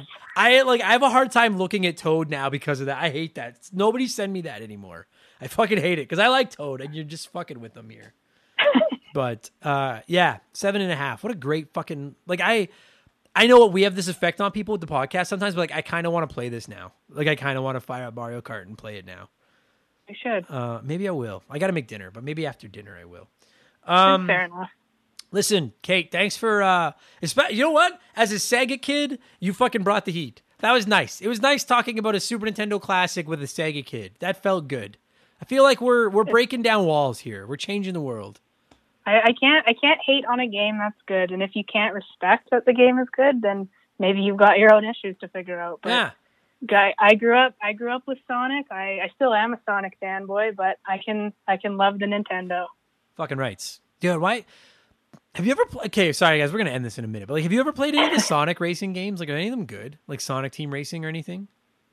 Uh, if I get my fanboy card I just flaunted taken away from this, I'll be really sad. But I can't say that I have. Okay. I can't remember actually ever playing a Sonic racing game. Am I And I'm gonna I'm gonna hang up and be like, oh yeah, except that one time. But honestly, honestly, I can't I can't say that I remember racing Sonic. am I not like am I the only one who's kind of like how did isn't his whole gimmick that he's fast? Like I really thought that like I remember seeing some Sonic racers and I just was like, why is he in the cart? Like why isn't he just running? And then I thought it's like, it's like the Flintstones. He is running. oh. He's got he's got his feet out of the cart. But like, yeah, that's true, eh? Like they started that way. Uh, yeah. Um, but like, remember, like in Sonic Two, where they do the you're running through the tunnel and picking up the rings like in the bonus stages. Yeah, the emerald stages. Yeah. Like I'm a little shocked that like we never got like a racer just like that. Like just speed that up and just fill it up with ca- like I just I was always shocked that despite the fact that Sega was like the fat like Sonic was the fast and I'm not shitting on Sega. I'm just saying like Yeah. if Sonic like if this whole if your whole shtick is like hey our guy is fast fast fast. How do you not have a racer like to stand up to Mario Kart? I just I'm just I just it always surprised me that there was never really like a uh, like a, a well-known Sega equivalent on the Genesis. That's all. Yeah. But all right, I'm just curious. I've I've always been fascinated by Sonic Team Racing, but I've never played it. So, um, anyway, okay. Well, good enough. I'm gonna let you get on with your night, and I'm gonna go make dinner and uh, Sounds good, man. and drink something cold because fuck me, it's hot in this room. Sure Um, is. Oh Christ, good stuff, Kate. Thank you very much for doing this. And uh, next time we have you on the show, I promise we'll talk about one of your uh, your beloved Sega Genesis titles. Yeah, no, fair enough. Thanks for having me again. I appreciate it. Anytime. Thank you.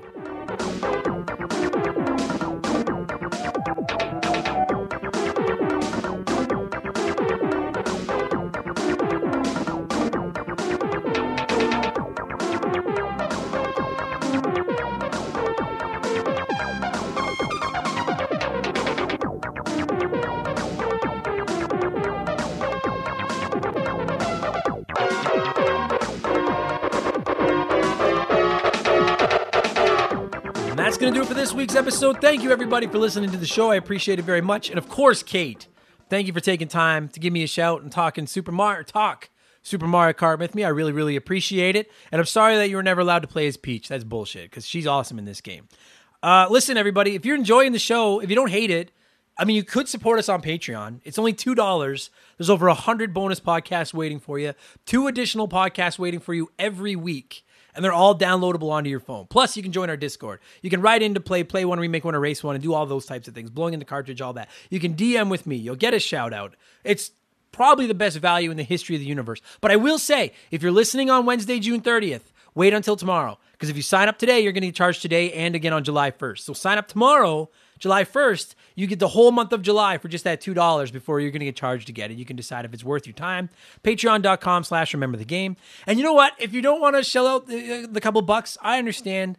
I don't ask for these that often, but just leave us a good review on, on wherever you're listening. That If it allows reviews, I think those reviews help us. I actually might start a campaign where I'll release like a bonus podcast, just a one time thing, if we can get so many reviews. Because I, I don't know if they help with the algorithm, but I think they do. And uh, plus, they just make me feel nice when I read good reviews. So you could do that. Um, and you can find me on Twitch. My schedule is completely fucked up now, so your best bet is to just follow me completely free. Look for Member the Game on Twitch, not Remember the Game, Member the Game. And then you'll get a notification whenever I go online, and you can come by and see my face and make fun of me if you want. And I play games and usually rage, and it's lots of fun. And uh, I think that's it. I think that's going to do it. I think we're going to shut it down right there. Game Patch is coming on Friday for our Patreons. We'll talk about all the biggest gaming news. Expansion Pass this Sunday will be my spoiler free Ratchet and Clank Rift Apart review. And I'll be back next week with episode 156 of Remember the Game, which will almost certainly be Zelda 2 The Adventure of Link for the NES, which won our Patreon poll last month. And I just took too goddamn long to get it done. My apologies, but that'll probably be your episode next week. Thanks for listening, everybody. I appreciate it. Stay safe if you're in this fucking heat wave. Look after each other. Look after your dogs. Don't do anything stupid. Fucking Nah, you know what? Our listeners aren't stupid. It's the other people that don't listen. If you don't listen to Remember the Game, you're stupid. That's the point. All right. Thanks, everybody. Talk to you soon. Cheers. Remember the Game is brought to you by our Patreons. I could not produce all the content I'm churning out these days without all of your support. So I would like to take a quick moment to thank everyone that has supported us at patreon.com slash remember the game. And a couple of quick footnotes. I record this at the beginning of the month, so if you sign up during the month of June, thank you very much. You'll get into July's month-end shoutouts because we're over 300 people and I just can't fucking record this every week because it's it's a mile long. So 306 names, and I'm probably gonna fuck a bunch of them up, and I'm reading them in a random order. So I don't know where you'll be in here, but a huge thank you to Danny Proudfoot, Lukey Mole, Joshua J. Hazelman, Swanee, Dan Taylor, The Gray Bearded One, Borrow, Tunable Power, Eden Awaits 1981, Burger Rock, Benjamin Johnson, Jared Boschlian, Bo- Bushlian, Kyle Dodd, PP Poo Poo, Cuckoo Pants, Kaiser Dragon, Ryan Groinus, Rob Strothman, Astro Alpaca, Daniel, The Shauner Honor, Trapper Keeper 1000, Leon Nabskog, Master Boy, Darth Obvious, Paul Holder, Nerdy Retro Gamer 86, Daniel Stildum, Lee Evans, Kenneth Michael Brown, Emily Luna, Jerry Robinson, Branklin Jeers, Tristan, Game Nomad Messi, David Moore, Broken Spoilers, Matthew Day, Plucky B, Super Dave, Owen the Game Fur, Chuck, Brianamite, Joe Kirby, Dale Baker, Dale Baker again, Ian Watch, Jeff Bergeron, Paul, Ronnie Sachs, Hammond Egger, Josh Valentini, Chance McCoy, Sean Radford, Carth from KOTOR, Scott Roseberry, Shannon Willis, Astral Soul, Big G, Classic Crusade, Chris Story, Russell Aldridge, El Sock, Adam Fair, Tom Maya, Oprah's Iron Fist, The Old Man of Gaming, A Sharp J, Lee, Lee Sparks, Zonko 504, Scarlett, Kyle Bolton, Chris Freeman, Tom Calvert, Seth Mayfield, Jose E. Marco, Titan 420, S2 Von 5000, Bones 02, Guest House Productions, K Cuz, Candido, Born to Do It, Daniel McKee, Dan Wagner, Elijah 232, Joseph Gonzalez, Tim Chambo, Captain Cool, Explode Processing, Nathaniel Shelley, Swedish Fish, Omega 88, Tense Sparkster, John DeShazo, Squints, Gary Heather, Corey Street, David Phillips, I Worked at Subway, Raul Aguiar, Joel LeBlanc, Johnny CCDC, Wolf Magic 2K1, Paul Zoe, Fob, Kerry Waka Waka, Ryan McCown, Trevor Seven Oaks, Mike Burks, Nathan Freak, Too Loud for the Crowd, Pizza Power, Matt McLean, Doogie, Logan Hale, Logan Hale, Jay McSee, fuck. J Mix MC, Cody Poland, Murat Pepper, Spencer C. Weiss, Code, Chris Copland, Electronic Emotions Program, K Jam, Lord Finish, Aaron Baker, Dane, Goth C, Good A, Mega Man 2 OG, McJunior, Jafar, Rogue Agent, Kinslayer, Thor the Hammered, Stefan Fukasawa, Joshua Davis, John Byrne 86, Andy Hudson, Retro Bismal, Sam Wright, Seriously Rob P, Derpimus Prime, Mr. Meeseeks 406, Ninja Lunchbox 79, Wolfgang Darren, Boognish, Brendan Hine, Troy Zuniak, Brian Robbins, Ferdy Martinez, JP Retromania, AJ Freeman, AJ Jones, Kevin, the Anti Spatial Podcast, a novel console, M. Felf, Zoo Troy, the Honest Pokemon Trainer, Sean Clifford, Pie Messiah, Jesse Clark, Kelly, Rodrigo Tomazzi, Derek Jane, Mercury 869, Mad Shibs, Potato Bob Guy, That One Kid Nick, Dana Wucherall, Amy Gillen, James Anderson, MPG in Buffalo, Pat Duddy, 8 Bit Boovie, Hoops Loomis, Raging Demon, Mr. Satan, Tommy, Tony Sherichetti, Silver Grunion, Peebs, Wolverine Films, David Schnatterer, Martin Greenwood, Dominic S. Thompson, Tim L., Adam Beasley, G9PSX, PB McFadden, Jared the Giraffe, Tim Rial, Starl Probin, Jay Clutch, Very Cool Dude, Vincent L., X Water, Retro Ghosty Ghost, Ryan Bray- Bayshore, Christopher Russell, Mike Maloney, Defunct, Tommy Reynolds, Ryan Kinchin, Arpad Boros, Jer Bear, S2S, Adam J, Zane Donovan, John Quack, Ryan Yeager, Morgan, Geek Life Radio, David Ray, Danny Vega, Tom Kite, Brian Medeiros, Andre SJA Flash, A Town, Mark Jones, Nathan Tremblay, Chris Knife 007, White Burrow, Miles from BringBackRetro.com, Brian Ransom, Mr. Nick, Michael Hegg, The T Word, Miklos Blackshaw, Aaron Lawson, Stitch, Dario Omen, Adam Oshirello, Jeff Johnson from Game on GNT, Craig Rutt, Leon K, Scott Brooks, Yamcha, Wyman Brooks, Chuck Schlarp, Chris Campbell, Brandon O'Brien, Mackenzie Wheeler, No One Cares, David Thompson, Dan T, Aaron Cuphall, Adam Anderson, Ben Busha, Matt Brown, Lil Buddy Fufu 89, Mark 209, Kyle Paul, Vlad Steed, Nick Sills, April Zade,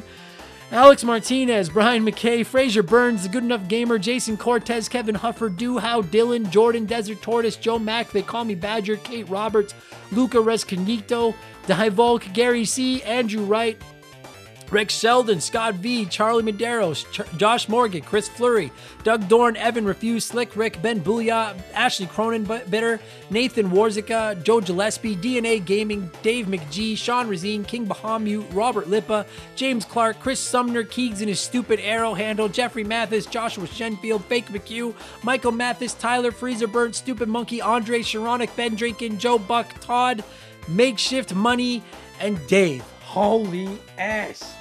Five minutes? Eh, fuck me. It's best problem in the world to have. Thank you all so much for the support. Consider it a badge of honor if I fucked up your name, which is probably about two thirds of you. Uh, much appreciated. Talk to you soon. Cheers.